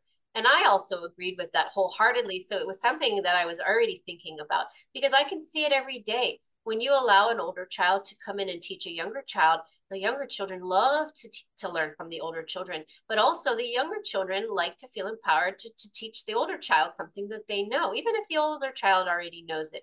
And so I wanted to, I wanted to create an opportunity where we get rid of the grade levels, and it's just a relaxed environment where, let's say, um, you know, we're offering an animal communication class uh, with, with what the horses in the field, uh, once a week. And instead of saying, oh, well, only seven and eight year olds can interact with each other, this might be open to all ages. So there won't be developmental stages for that. It might be anybody that wants to sign up. If you're five or you're sixteen, we'll figure it out. Uh, there's flexibility, but for the, for the majority of the, of the classes to create structure, some sort of structure, uh, we, we created the Aramis stages of learning, where we just decided to have de- developmental groups. Uh, and these are not rigid, by the way. These, again, everything is flexible. So when I say four to ten years old are the foundational group, that doesn't mean that that eleven year old can't be in that group. If that eleven year old, uh, what's the word, mature, maturation wise, or whatever the way I say that, um, might feel more comfortable with the, with a younger group, then, then by all means that, that, that child can stay with the, that group. And if there's a five, six year old that's like way ahead and wants to, and wants to go in with the eight to thirteen, it's fine. But it was a way where we could have some sort of structure where the parents would feel some sort of comfort in knowing where their child would be going, but we want them to overlap. So there will be a lot of opportunities of all ages, especially with sports. I want to create, I would like for the sports to be fun again. I'm not non-competitive. Healthy competition is okay, but I, but non truly non-competitive, and allow all the children to play together. And um, because I, uh, my children were in the park the other day playing uh, with kids. They were playing a, a a soccer game that just, you know, they just came together randomly, groups of kids. And it was, this youngest was probably five. And then there was a fourteen year old girl. And, you know, I'm like, that's how it should be. They should be all playing together. Yeah. So the developmental stages are just a, a unique way to, to group children with similar ages, but very flexible, so that they are exposed to children that are youth or, or other children that are in similar ages, but not feeling like they're sex so segregated. Oh, that's a third grader, I can't talk to them. I mean, and this happens all the time. Oh, she's a fifth grader. He's a, oh no, they're first grade. I don't talk to first graders. I'm a second grade. Like, we gotta get get that out. We, we have to change that. And, and, less, now, and less clicky too. You know, yeah. It prevents that. And then the older ones can act as mentors also and help and right. All that, right? Yes. I interrupted. And I also want to give an opportunity for the children to teach. Because my my daughter, for instance, wants to be a teacher. And she asks me every day, Mommy, when can I teach a class? What she wants to teach right now. So I it got me thinking that, sure, why not? And, what, and how that would work is, let's say she's taking a mindfulness math class and she really is into math. She's not. She doesn't like math, but I'm giving you an example. And she wants to take over a lesson plan or part of that day. I think that's okay. And if there are children that want to do that, then they should be provided the opportunity to to show their leadership skills. Uh, and the, the mentors are really more there um, as mentors. That's why I chose the word mentors. And instead of this hierarchy, because I also don't want this division of child and teacher where children are scared of their teachers. Yeah. Um, I want them to be more like friends and mentors and work together and like each other. And yeah. So it's it's a much more relaxed environment. Equanimity, equality, those are all soul consciousness approaches. Yeah, yeah. So, so beautiful. So the, the mentors that we have currently, what we do is they get a percentage of the profits of the, of the class. And so again, I am the, I am not a micromanager. I never have been. I love to give my mentors creative autonomy, as long as it's within certain boundaries, and of course we we watch over what they do, um but they really run with it, and they have a great time, because they're like, really, I could do that? Like, you don't you don't mind? I'm like, no, we do what you want. I don't know about that subject. You teach the children what you yes. think is best. And and so they have more of this freedom, and so they really enjoy it. So they do get paid off of a percentage of however many children reserve book that particular class, um, and it works really well. So I I will say, none of us are doing this for money. In fact, um, for a profit. You know, in fact, for the first year of Aramis, yes, I paid for everything. Mm-hmm. I paid for the website. I paid for all the upkeep. I paid for the legal fees. I paid out of my pocket to create the animation, because I believed in this vision, and I and I and the money that I was making with my energy sessions, I pay, I used that money to pay to fund this. I never asked anybody for help. And it wasn't until I started asking for donations and started the, the Aramis Collective, which is our nonprofit that supports not only the Aramis Creative Learning Center, but also the other two um, projects that we're working on, Sky Universal and Jordan Media and Publications, to help us fund the animation, the books, virtual reality center that we're creating, and everything, and to help give our, te our mentors more money. Um, and, and I also have a staff, we have assistants, we have Carly and Julia that need to get paid. So you know, it's it's a huge operation. And and so nobody really does this for money. No. Every mentor that is in our in our family, as and myself, my husband, and Carly and Julia do it because they genuinely want to help and they don't care about money. I've even had mentors tell me, I don't even want to get paid. So th- to that, I have I've have a lot of volunteers that have reached out. Now, we don't have a lot of volunteer positions at this time.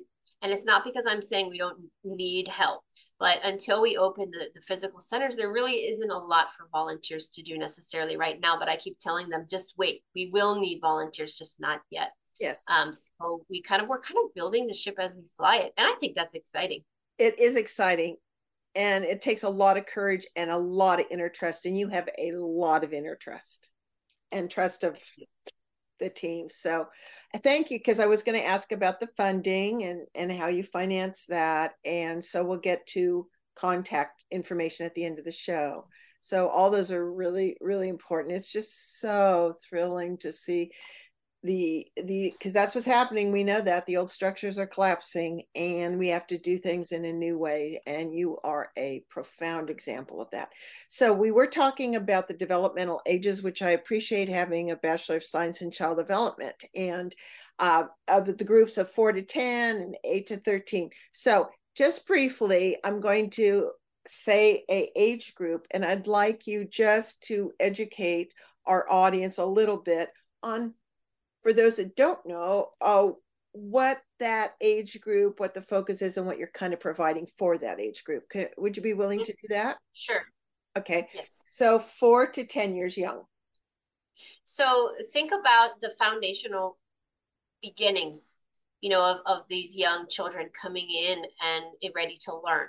So this is really more of a foundational platform where they're just ex- being exposed. You know, like they're, they're, they're really being exposed. So it's very, um, very light, you know, and it's like, let's do some art. Let's go out and play with the animals. Let's learn how to interact with each other. Let's learn how to be social. Let's learn how to be respectful. Let's learn about our physical body and our, and our mental body, our emotional body. Let's learn about all of that. So it's more about like letting them and the parents explore different things. There's no, there's no requirements, no minimum, no nothing. It's all about getting them to learn what it's like to be around other children in a learning and educational environment. And so it's very relaxed, very relaxed. And it's all about getting them ready, you know, in a time that they feel comfortable and they don't feel like many children do, put off in the first few years. And then it sets the tone for the rest of it. And it just gets harder and harder every year. And I see that with my own children. They're like, Mommy, it's so much harder. It gets yeah. harder. You know, why is it so hard? Why do we, you know, and we will never have homework, by the way, unless it's something that they want to do. Of course, if there's something that they're working on that they want to continue at home, but they're like, those types of things need to go.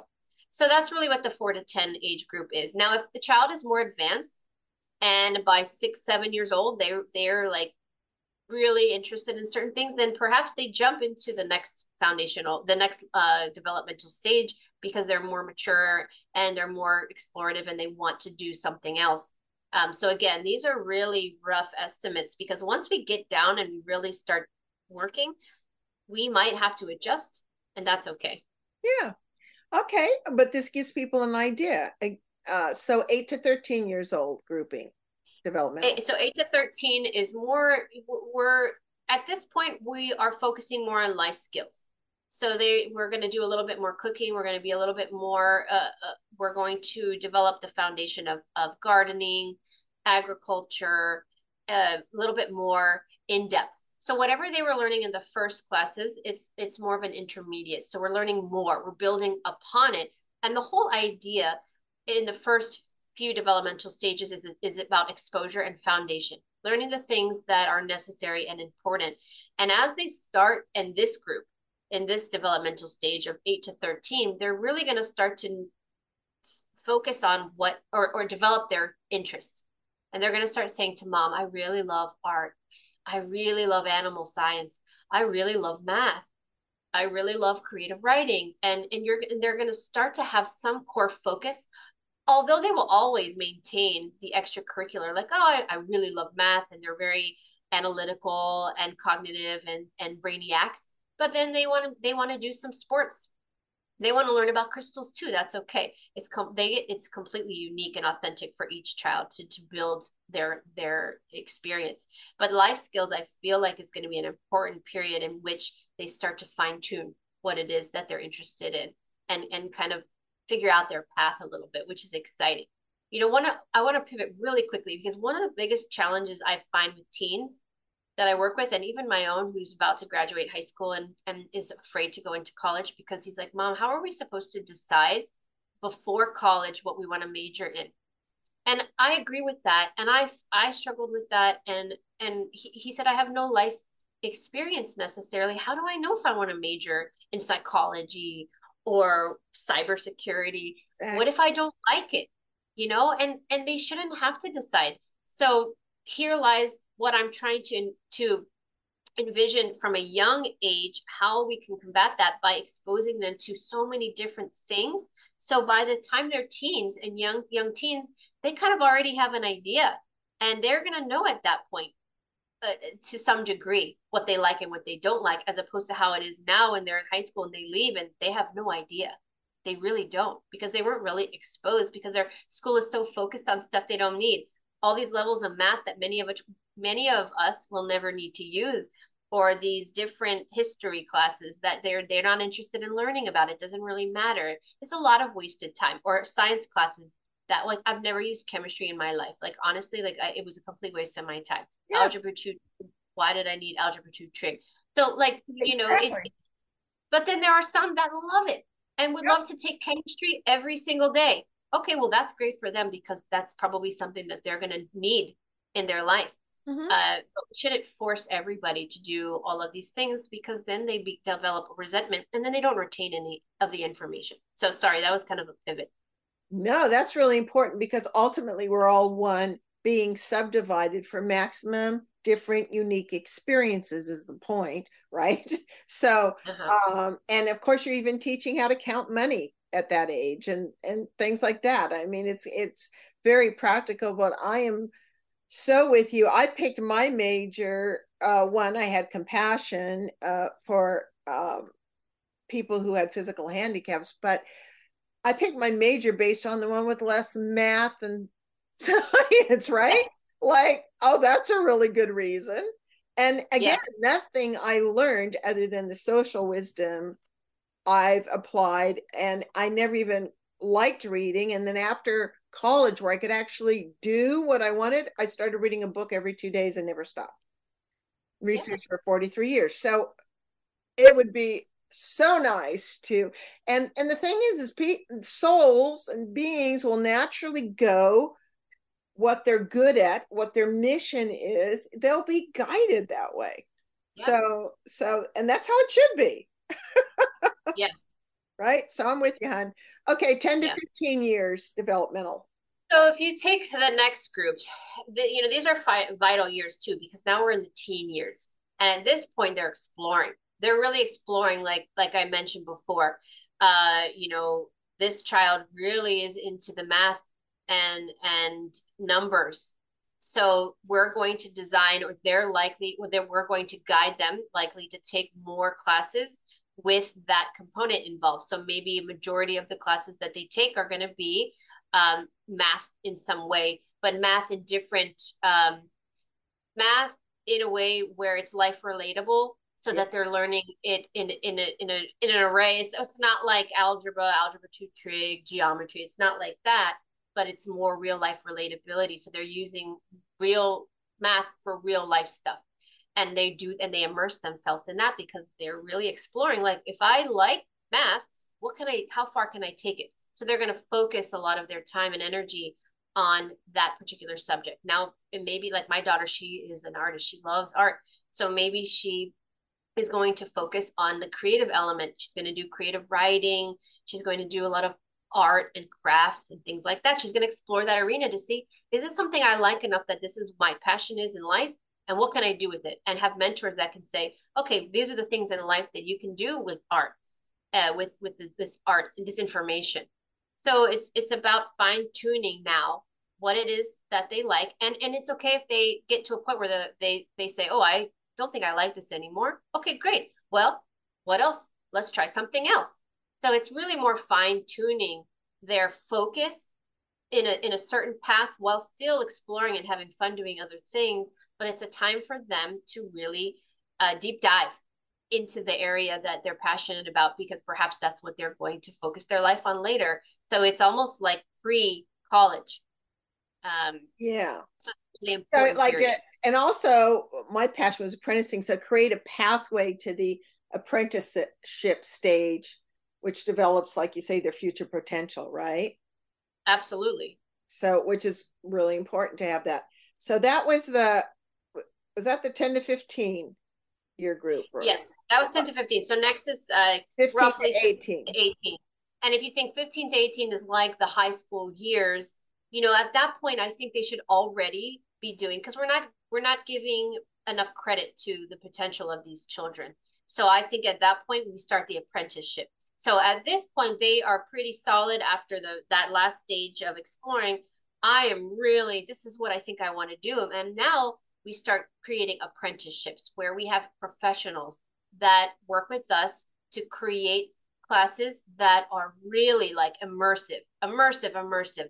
Um, I also apprentice and the apprentice um, in the transitioning stage are both overlapping in, in the sense that that's when I envision collaborating with different companies that I don't even know what will exist at that point, because so many are corrupt and collapsing. But let's just say if your child is into engineering and, and space, uh, I'll, we would partner up with uh, Starlink and uh, Tesla technology, and they would allow our children to go in, perhaps even go into their locations and start working Uh, with them, or they have their their staff come and teach our children here in our workshops.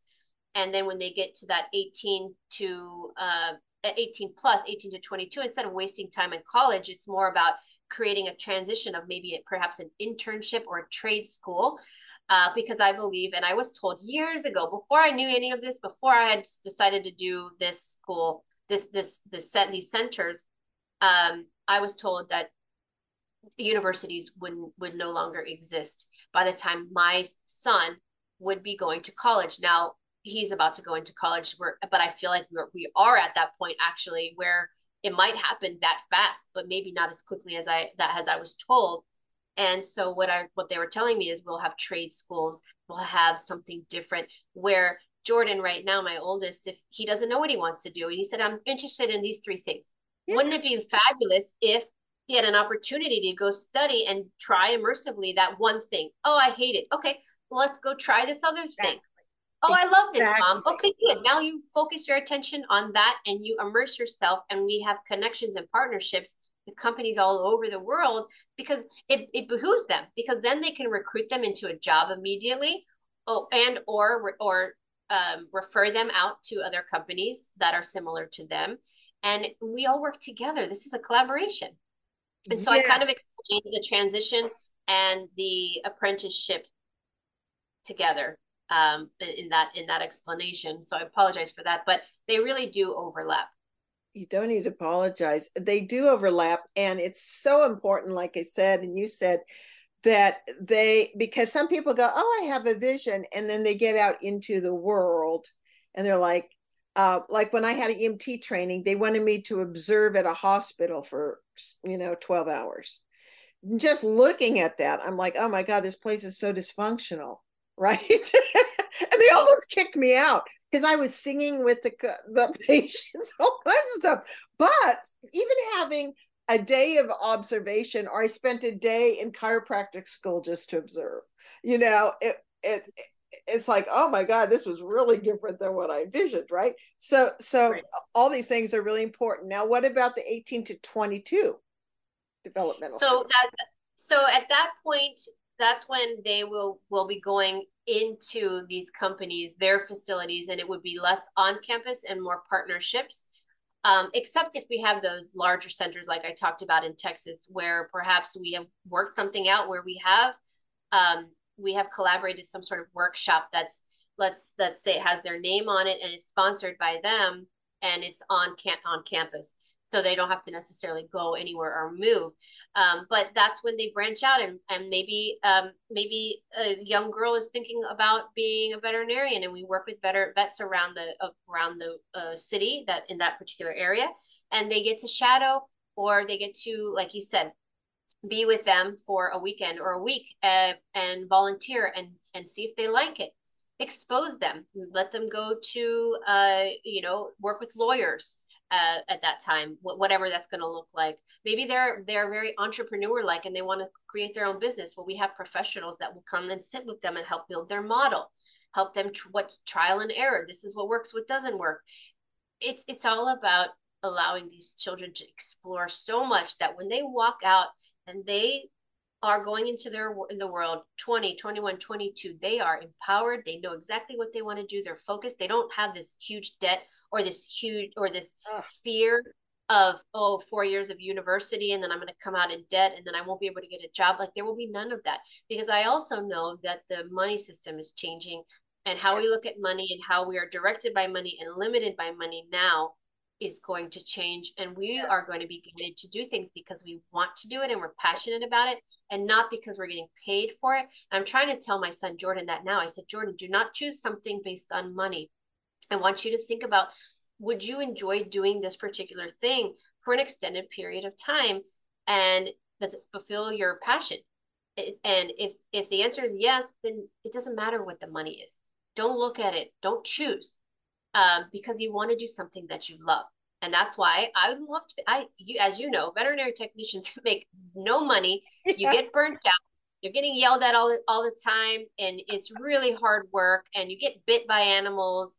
You know, there's a love, there's amazing parts of it too, but yeah. you, it's hard work, and you don't get paid at all, yeah. very much. So nobody does that because they want to be rich. Um, but I went along that path because I followed my heart and my gut, and I said, I love animals. That's what I want. And I loved it. And yeah. money's never really mattered to me that much, so it wasn't a big deal. And I don't want my son to make the mistake of thinking I need to choose something where right. I'm going to make a lot of money, because he may not be happy with what he chooses. It's all about flexibility. And I said, Jordan, you're seventeen, about to turn eighteen. You're going to change your mind maybe five more times.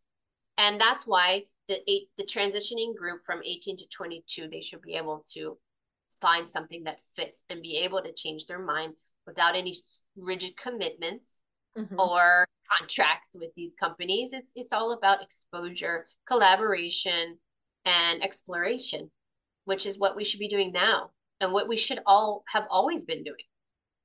Well, well said, well said. And there are two factors when you're bringing up the, the veterinary experience. Um, and this is true. Unfortunately, parents do their best, but there's still a lot of dysfunctional parents, right? So in the veterinary practice, when people walked in with their dog and they were telling me the problem, and of course I'm reading the person and the dog, I'm like, okay, honey, you, talking to the owner, you go in the treatment room and the dog will stay in the lobby waiting for you, right? Because, I mean, and so uh, obviously the parents attracted to this are healthy and aware enough that they want to work as a team and care, you know? So that's um, also a really good thing. Now, yes. so this last stage, I have to read this part because I think you wrote it so beautifully when I read through your entire website, is the last stage a hum, is a human, let's see, focus is about making life choices of self-expression and freedom to choose a life path of happiness and fulfillment, not duty, parents' expectation, uh, peer pressure, you know, all that kind of stuff, right? And uh, and a humanitarian emphasis is paramount, and service to others is the guiding principle. We teach the importance of prioritizing emotional and spiritual wellness. And I thought, woohoo, that is yeah. so important. Now, so what happens? Uh, I'm I'm hearing in the audience tele, tele, telepathically, what happens at twenty-two years uh, if my kid finishes that or goes through that? Are there You said there's no grades. Is there a diploma? Um, and uh, we don't even really need that, right? As long as we are uh, prepared and have multiple skill sets and go towards our, our passion. Is that kind of how you feel, or what? Yeah, I mean, it's the guiding vision is to prepare them in all the fundamentals and all aspects of life so that they come out of this well-rounded, compassionate, kind human beings that know how to work with others and work well with others and can follow their heart. And they know what that is by the time they get out. And so I don't believe that there will be, the system is collapsing and we won't be going by the diplomas and the, the degrees anymore in the future. Now, in the time being, uh, so many people are, that is their number one question. Well, what about, what about uh, S A Ts and, and diplomas and G E Ds and, and so forth? And with that, I will say, even Sudbury that started in like in the sixties, I believe, those children have gone on to Harvard and, and have had incredible lives. And the way they have done it is they have assessments, which we, we can do, where at the end of the year, they will assess the child, not through testing, just from their, their teachers, parents, and the child, just seeing their progress and seeing if they're ready to go to another another stage in, in their process. And then they have a, a, a diploma or a graduation at the same age as, as, as the schools are now, so eighteen, or that within that year timeframe, seventeen, eighteen. And it's it's a, it's a, it's a, what's the word I'm trying to think of? It's an assessment essentially about their entire portfolio of everything they've done the whole time they've been there. And they have a council of uh, teachers and mentors that decide if they pass or not, and then they receive a diploma. And if need be, we could do something similar to that uh, to feed the in-between period of the old system and where I believe we're going. But I've been told, it's told so many times when I speak with my guides, don't even worry about it, Sherri. None of this is going to matter. Things are going to flip so quickly yes. that we don't need to worry about these small details. You're just trying to cater and answer to the questions that people are asking you from the old system, and you're feeling pressure to come up with something, and it doesn't really matter. So I really feel attached to that, and I believe that's what's going to occur. Um, and so I think where we need to get comfortable with being uncomfortable and moving out of the structure. So there will be no standardized testing. Yes. There will be no college applications. There will be none of this, because I believe the system will be free, whether it's mine. Um, I believe that schooling, the right schooling, will be free, and universities will go, and trade schools will also be free, um, because we're, it's not based on money anymore. And so when, when you ask the question at twenty-two, what will they do? They're, they're going to follow their passion and walk into their life ready, and perhaps already having a job that they have secured from that apprenticeship or that trans transitionary period. And they are going to be so more well, so much more prepared and well-rounded than the children today that even graduate college, because I can't tell you how many newly graduated youth and or adults that are, or even elderly, that say, I never used my degree. It was a complete waste of money. They're paying That's off debt. Right. They don't, they, and they don't even get a job within that industry, within that, what, what they studied. It's, it's, it's ridiculous how much time and energy we waste. Um, and there will be things, and I also have received this question, well, what about doctors? What about the, the education that does require more long-term? What I say to that is, you cut out the bachelor and you condense it, and they might have a four-year trade school. We'll still call it a trade school. It's medical trade school, but it's holistic and wellness. Holistic. So they learn the osteo osteopathy. They learn the holistics. They learn all that.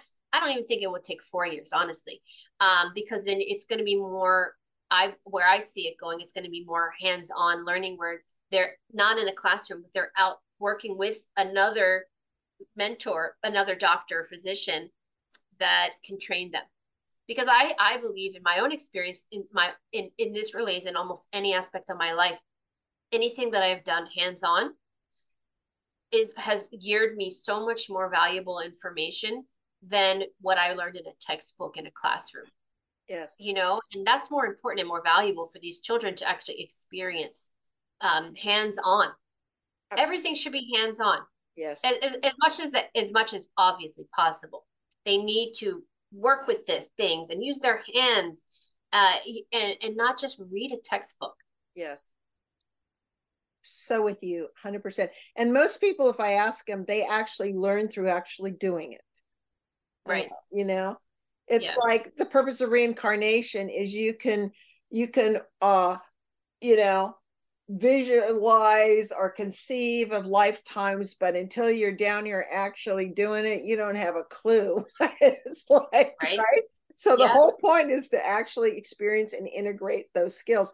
On advanced cultures, uh, Alex and I were talking the other day, and in Andromedan cultures, first of all, we'll be living to older ages. When we're healthy, human human can live up to four hundred and even eight hundred. That's a whole nother subject. But, uh, um, you know, two hundred fifty, three hundred, one thousand years is normal off planets. Well, the education is two hundred fifty years in Andromeda, the first two hundred fifty years. And it's explorative. And the thing is, they explore everything. And many of them, because they're so bright, they learn everything. So they have time and they learn, because especially if you're on fleets or if you're called for emergencies, each one of those people have ten major skill sets because of yeah. that, you know? So we're just going to broaden, explore, and um, it's not about, I'm not interested anymore in like condemning the old, because as creators, don't waste your time focusing on that. Do exactly what you are doing and have done. Thank you. Is you just create and focus on what you want to create. The rest will take care of itself. And we will have free energy too. So all of those things, right? So on your website, I noticed you have seven categories of what we call the New Earth children that have been incarnating in these past several decades. And, uh, and I need to remind all of us that labeling is self-limiting, yet useful for referencing and mutual communication for greater understanding. So I would like to go through those seven really quickly, because I know we are getting close to the end of the show. And for people who have agreed to have these special souls and advanced souls and uniquely wired souls incarnated in as their children, so that they can have a, a little broader viewpoint of the uniqueness of these brilliant souls, if you would. Would you be willing to do that? Sure. Yep. Let's do it. Okay. So first one is the New Earth children, which is a general term, right? Right. That's just kind of talking about the, the collective of the children, you know, what Dolores Cannon would refer to as the third wave of volunteers. Yes. And okay, so let's start with the label crystal children. Right. So um, crystal children is, are the group that came in after the Indigos, roughly. Now, of course, I always have to say this, these, there's a large group that comes in around the same time, but there are always pioneers that come much sooner, and there are always some that are still coming in much later, but they're, but they do come in in large groups at the same time. So the crystals are teens and young and in the early in the twenties right now. And they came in after the Indigos, where, and their entire purpose really is to bring in and flood the planet with the vibration of love. So they come in and they open our hearts. They're the nicest, most genuine, kind, non-confrontational. They're friends with everybody. They don't like conflict. They're, they're seemingly like even keeled. They don't have fluctuating emotions or extreme emotions. They're very well behaved, very well mannered. They don't really get into trouble. Their teachers always say, oh, they're so easy. They're great. They get along with everyone. They tend to like crystals. They like to, they're, they pretty much get along with everybody and, and can do most, most anything. And I'm not saying that they're, that their skills are exceptional. They're just willing to try everything. They're easygoing. They can be extroverted. They can also be introverted. So it's kind of a, a toss up there. My son, um, Jordan, is definitely a crystal, and they're, they're, they're, they're, they change people with their presence, because their whole purpose was to really shake the planet in a positive way and open our hearts up, which is what he did for me, because I had that closed heart. I was angry, and he cracked that thing right open. I was, I never even knew I had such a big heart, because I had closed it off. And that was what, what the, that's what they're here to do for everybody, not just their mother, father, family, the whole world, that because they have a positive influence on everyone that comes into their path. And they really were the starting point of the ascension, I believe, because they were here to just, yes. just change, shift the, the, the energy. They're, they're just, a, they're beautiful souls, and they just come in with love, lots of love. lots of compassion. They're beautiful. Super sensitive. Yeah, beautiful explanation. Now, we did mention Indigos, the transition team. So just briefly, Indigos, the generations before. Right. So right before the, the generation before that are the Indigos and tend to be the parents of these children. So I would be considered an Indigo. Um, even my mom is considered an Indigo, you know, so it's, it, it's quite expansive with the, with the, the age, the age demographic or range rather. Uh, and they're really here to be the pioneers, like the first and second wave of volunteers Uh, that Dolores mentions, which I love her dearly, and I love her work and all of her books. Um, and they're they're they're spirited. They're they're they're less corruptible. They're less programmable. They're the ones that are here that, like you said, the why why they ask the questions. They start to notice things that need to change, that there are problems in the system, and they are here to kind of rock the boat a little bit. And then the crystals come in to let open and expand everyone's hearts and shift the energy in another way. None better or worse than the other, but just different, just different energy. Exactly. And by the way, right, folks, these terms are often from the quality of the energy and the colors that these beings emit. So indigo. Right. And these, these are what I like to refer to as like the, the good labels, because I, one of my passions and missions in life is to get rid of the labels. I'm talking about the negative label. Yes. But these, are, these are just more of A, a way to describe, because it does help parents understand their children more when I explain this, and they're they're like, oh my god, my son or daughter's a crystal, and then it helps them. So right, it's a positive. They're not positive. Normal, you know. Right? They're not abnormal. They don't need meds, et cetera, et cetera. Right? They're coming in yes. to move and shake. What about the star children? So the star children would be the group that came right after the crystal. So now our teens and maybe eight. teens to eight years old, something like that. They are more there. So they come in to bring technology, innovation, engineering. They're very, a lot of them can be very cognitive. They don't like change.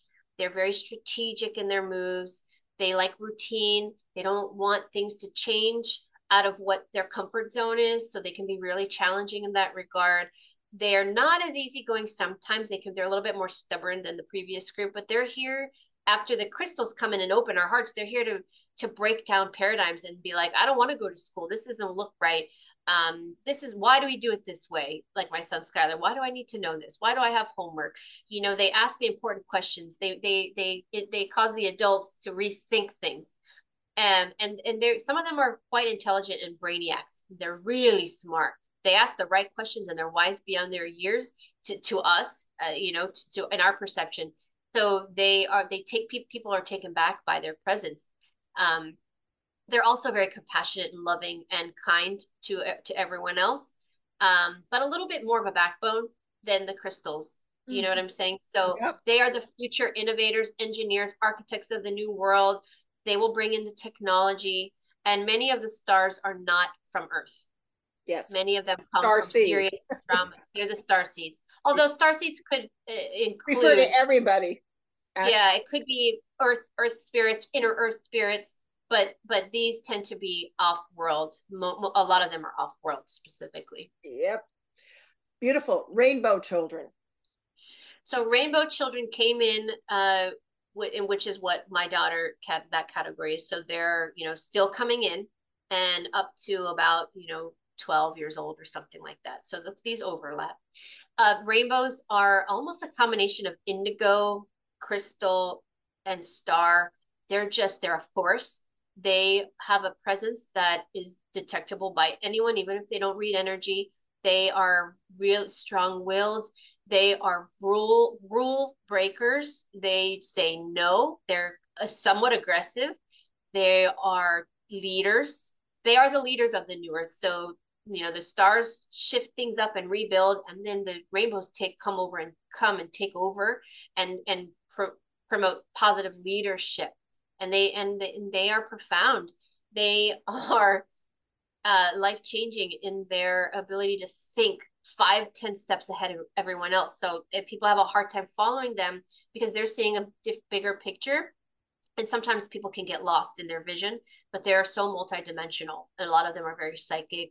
They attract negative energies, unfortunately, that they get attacked a lot in dreams and things like that. But they are really strong, and they're warriors. They're warriors. There are, and not all, but a, a, the downside, if there is such a thing, they tend to be a little less compassionate because they're just so yeah. focused on what they have to yeah. do that they will bulldoze through a crowd if they need to. Where a crystal's like, I don't want to hurt anybody's feelings, so I won't do that.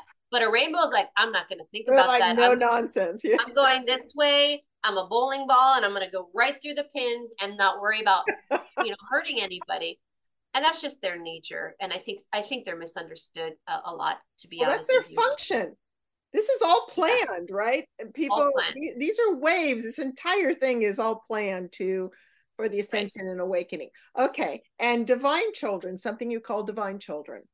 Divine children, again, and this is just a name that came to me. Um, the divine children, I was told, were coming in from two thousand nineteen to two thousand twenty-three. They are the awakened ones. I mean, they truly are. They come in, they're the highest frequency, meaning they are ascended masters, um, and they are kind of like the caboose of the train that comes in. But they couldn't even come in before two thousand nineteen because the earth had to be at a, a specific vibration Uh, frequency to hold their energy, and our bodies also had to have evolved enough through the shifting, and that's occurring with our ascension. Our physical bodies are changing in order for them to even come through in a physical form, and they don't even have all of their light integrated in it, even right now, the young ones, because their, their bodies still aren't strong enough, so they're continuously integrating. They have to have etherical pregnancies with their mom, so they integrate energetically for nine to months to a year before they even con- are conceived. It's all about a slow integration process. They're extremely psychic. They're, they can heal people. They have no veil of forgetfulness. They come in and they are just going to be almost like, almost like the Christ consciousness of, of what we need for the next part of our journey. And they are the anchors. They will anchor us into five D and only help us to go even higher and advance more, but also protect us. So they come in with a protection element because they're all, all divines are connected with a beautiful energetic grid that connects them as a powerful force. So they're uncorruptible. There's no possible way that anything, well, I don't want to put that energy out there, but the way they describe is because they're all connected, it's almost like God energy, like no dark entity could take them down because you'd have to take them all down. And even the ones not born yet. So it's just, it's yeah. a powerful energy.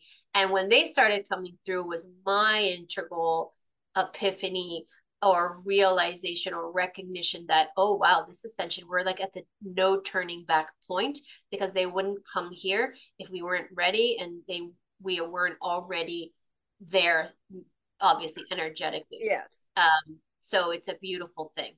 And I, Beautiful. I love that you say they're uncorruptible. They can't be bought at all, you know? So yes. Okay. Let's finish up with the high frequency children. And those are uh, three labels, A D H D, Asperger's, and autism. And I would like you to just, we'll start with A D H D. Um, and what are the, their unique gifts? And given, maybe give an example, well, yourself or an example, right? You felt like, I, I just think of them as multidimensional, but you, yeah, and that's, excuse me, that's exactly what it is. So it's a gift. It's a spiritual gift. A D H D, what that means simply is that they are high multidimensional frequency beings. They have a lot of energy coming through. They are vibrating at a different resonance than a lot of the other people on the planet. No, again, nothing wrong with the other people. They actually are here to to shift their energy and wake everybody else up. So they, you know, they've been coming in for a while, mm-hmm. and they are the troublemakers in the class, you know, deemed the troublemakers. They don't sit still. They can't sit still because they have so much energy. They yeah. Their brain works really quickly. So they are, because they're multidimensional, they can't focus on one thing at the same time. So that it's torture to have them sit in a classroom, fluorescent lighting, with the teacher talking to them, because they're thinking about a hundred other things. They've already get the lesson. They're extremely smart, actually. They're just, they, they're, they come up, off as they have learning disability, when in reality, they are on a uh, different levels all at the same time. So they can't sit still. because they need to move around, because they have so much energy. They just, they feel that, and their body can't sit still because it needs to channel that energy, this ebb and flow. And so they get in trouble because they won't sit still. They, they talk out, they, they don't listen. They ask too many questions because of the fact that they are also here to ask those questions and to exactly. make apparent that things are not correct. And why are we doing it this way? So it's actually a beautiful thing, but unfortunately, because this negative environment is designed to label everybody and put them in a box. And if you don't fit in that box of good little girls and boys and how you were supposed to be, then they have to be labeled something, and then something has to be done about them. Oh, put right. them in this special classroom right. or medicate them. And yes. then what happens, which is really sad, is when they're medicated, oh. then that lowers their vibration. They disconnect, they disassociate, disassociate, and they are really the shell of themselves, and they lose their life force, their life essence while they're on that medication. And that's unfortunately why a lot of parents sought me out, because they said, I lost my child. Absolutely. Where did he go? Where did she go? And I'm like, take him off the meds. You'll find him again. He's still there. He's just hanging out somewhere else. He doesn't want to be in this physical body because the vibration can't withhold his frequency anymore. And so that's, that's a good kind of quick explanation it's of A D H D. Very important. one hundred percent agree with that. Asperger's. Asperger's are the, again, very galactic. Okay, very like starseed, but galactic. They're here to bring innovative technology and information. They have, their brains are so wired with information that they are not really here to have a human experience. They are here to, they don't like being children. They don't like the hierarchy. So they don't like being looked down upon, like I am beneath you, because they, they know, they actually know that they're smarter than most people. So they come across as arrogant um, and, and non-approachable. They don't want to play with toys. So they, the, they're, they are constantly having conflict with other children because they don't want to play with other children. They actually want to be more with the adults. They want to be doing something and engineering and using that brain. They're very left brain, but they are left brain by design because they need to come in and change things. And they are the future engineers, the brainiacs. You know, Elon Musk talks about how he has Asperger's. Um, and I'm like, man, I would, as part of me wishes I had some Asperger's. I want to be that smart, but I'm not here to be that. That's not my journey. I'm not here to be that smart. So they're very focused. They're hyper-focused on what they need to do. So they're unfortunately looked at as awkward, weird, you know, the weird kid that talks funny, that won't, you know, they don't like to look at people in the eyes. And I had an autistic child tell me that the reason that they don't look in people's eyes is because they can see the truth and they can see their demons. They said they can see right through you, and they're afraid at what they see. They don't like to see people's demons. They don't like to see what what is beyond the exterior, because they see beyond and they see everything, and it's overwhelming, intimidating, and scary for them. So they don't want to look in your eyes, like, or they're like, I don't want to see. It's almost like, I don't want to see you naked, you know. It's right. almost like the there are people in front of them are naked and they're like, I don't want to see it, so they don't look, you know, because yeah. they don't want to connect in that way, because eyes are the windows of the soul, and most advanced um beings here all read through eye contact. So it's not like everyone has demons, but uh but that's an, it's like too much input. It's like when you're too really tele telepathic, yeah. who wants to walk down the street and hear what everyone's brains are doing? Exactly. It's like exactly. that kind of thing. Okay. And the last, autism. You know, autism too is, a lot of them are, are inter, what I should mention for all of these rather, and I apologize for forgetting, but many of the New Earth children, um, and again, I say new, in quotes, because I just don't like labels, but we have to call it something right now. But a lot of the children that I seem to be working with, or that are coming to me, another element to that that I haven't mentioned is that they have had very few lives because they're galactic. Many of them are coming in, and this is their first life here. Exactly. This is their second life here. They trained for hundreds of our Earth years to even be able to be in a physical body. So they come in in these meat suits that's very dense. They're fifth, sixth, seventh dimensional beings, density beings coming in in third density, in a body with emotions. And they're like, what? And they walk funny. Some kids, you know, they see they walk funny because they're trying to figure out how to walk. You know, they're trying to figure out how to use our language. So autistic children tend to be the ones that are in that category the most, and they are trying to figure out how to be a human being. Um, And they're, again, they have a lot of energy coming in. And so that combats with the physical body. And it's almost like the physical body's short circuits. It's too much energy. mm-hmm. for this galactic being to be here. And the galact the soul knows it, the body knows it, and they're trying to work together, and they have these side effects.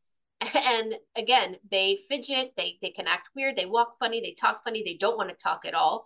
Another reason they don't want to talk for, is twofold. I've received this time and time again. They don't want to talk because they don't want to speak our language, because they know it's based on spells and summoning dark entities. So they won't say our words because they know they're corrupt. But they also are coming in with the purpose of not speaking because they want to, they're here to encourage us to connect energetically and telepathically. And many of the families that have nonverbal children say, I understand everything. It took me a while, but now I can communicate. Voila, there you go. Now imagine that on a large scale. We're starting to, to train humans how to connect with the heart center through telepathy, in other ways, energetically, to you know connect. Oh, wow, you upset, without someone saying anything, because they feel the energy. And then some of it also is, I will, I want to also say that they're observing. You know, they're first timers here, so they just listen and they want to see, like, how is everybody acting? What are they saying? You know, I want, I don't want to, I want to make sure I get, I understand before I start speaking. Uh, you know, so there's a lot of elements to it, um, but but. There always is a nefarious reason as well. I recognize that. So these things do contribute, the electromagnetic frequencies, the chemtrails, the food. There's a million things that also cause the autism spectrum children. Exactly. I do recognize that. So I'm not devaluing that part of it to those parents out there. But I also want to point out that there is an energetic explanation as well that has nothing to do with the other stuff. There's two things going on here. And when I tell you that my mind was blown when I learned that years ago, because I wasn't expecting that. And then I started connecting the dots and I was like, well, golly gee, there is an explanation for every single thing. And the children told me, and it made sense to me. It resonated. And it also made sense and resonated with the families. And where do people go to sign up, to discover your delightful books, to watch your wonderful divinely guided animated children's cartoons with their kids? Where do they go? What's your contact info? Yes. So our main website is aramis creative learning dot com. And pretty much you can get to everything from there. That's where all of the, the classes are listed. That's where all the information uh, that I just talked about, about New Earth Children, is it is all typed out. You can read more about that in there. You can see all of our staff, our mentors, and their bios are in there. You can also see the links to, um, we have seven, six divinely guided children book, children's books out that are a series based off of the animation. Those are all available on Amazon, and their links are there as well. We also have the divinely guided children cartoon animation series. There are sixteen episodes, I believe. I can't keep track. Those are on my YouTube channel, which is under my name, Sherri Divband, but then I also have a separate Divinely Guided Children Media channel that there is a link to that through my my channel, but also through Aramis Creative Learning Center. And the children can watch all of the videos that go through topics that I believe that they should be learning about. And I wanted to create it uh, in a way that's fun for them to listen to. And they it's, they love, the children love it. So that's also there as well. Yes. Um, we also have the Aramis, the Aramis collective dot com, which is the nonprofit, and we and we welcome and request donations if it feels and it resonates with you. Um, it, it really truly helps us keep the operation going, so I don't pay for everything myself. Um, so we are beyond grateful for any contributions, large or small. Um, so you can check out the nonprofit, learn about a little bit more about that. And if you're interested in energy sessions for yourself or your children, those are also on the Aramis website as well, in the classes section under energy healing. Um, I think those are the, the most ways, the, the best ways, okay. I mean, for people to get in contact with us. Oh my goodness, what a wealth of information. And thank you so much, Sherri, for your generosity of time and your practical and enlightened dedication to creating new education for these unique and cosmically brilliant new seeds and new children, so they can flourish and prosper and retain their self-worth, their inner knowledge and innate wisdom. And folks, um, and also I'd like to say that I did look up the word Aramis, and it uh, which is the name of your centers. And it means, as you know, I'm sure, promised by God.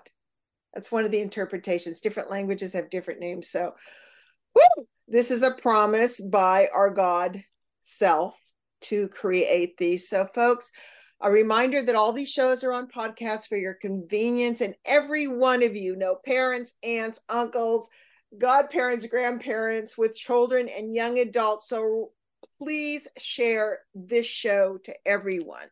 We can undo the whole trip, the anxiety, the depression that these children have been allowed, the judging, the grades, the bullying. And remember to support by liking and subscribing now. It is our promise as God beings to each other in our community to be proactive co-creators. And as Sherri says, quote, to empower children who are the future to feel supported, guided, and free to be themselves. Yep. Thank you for having me. It was a pleasure. It's an honor. Thank you so much. And onwards and upwards together. And yes. Thank you for joining us today. Yes. We'll be thank in touch you. Soon. Bye-bye. Bye.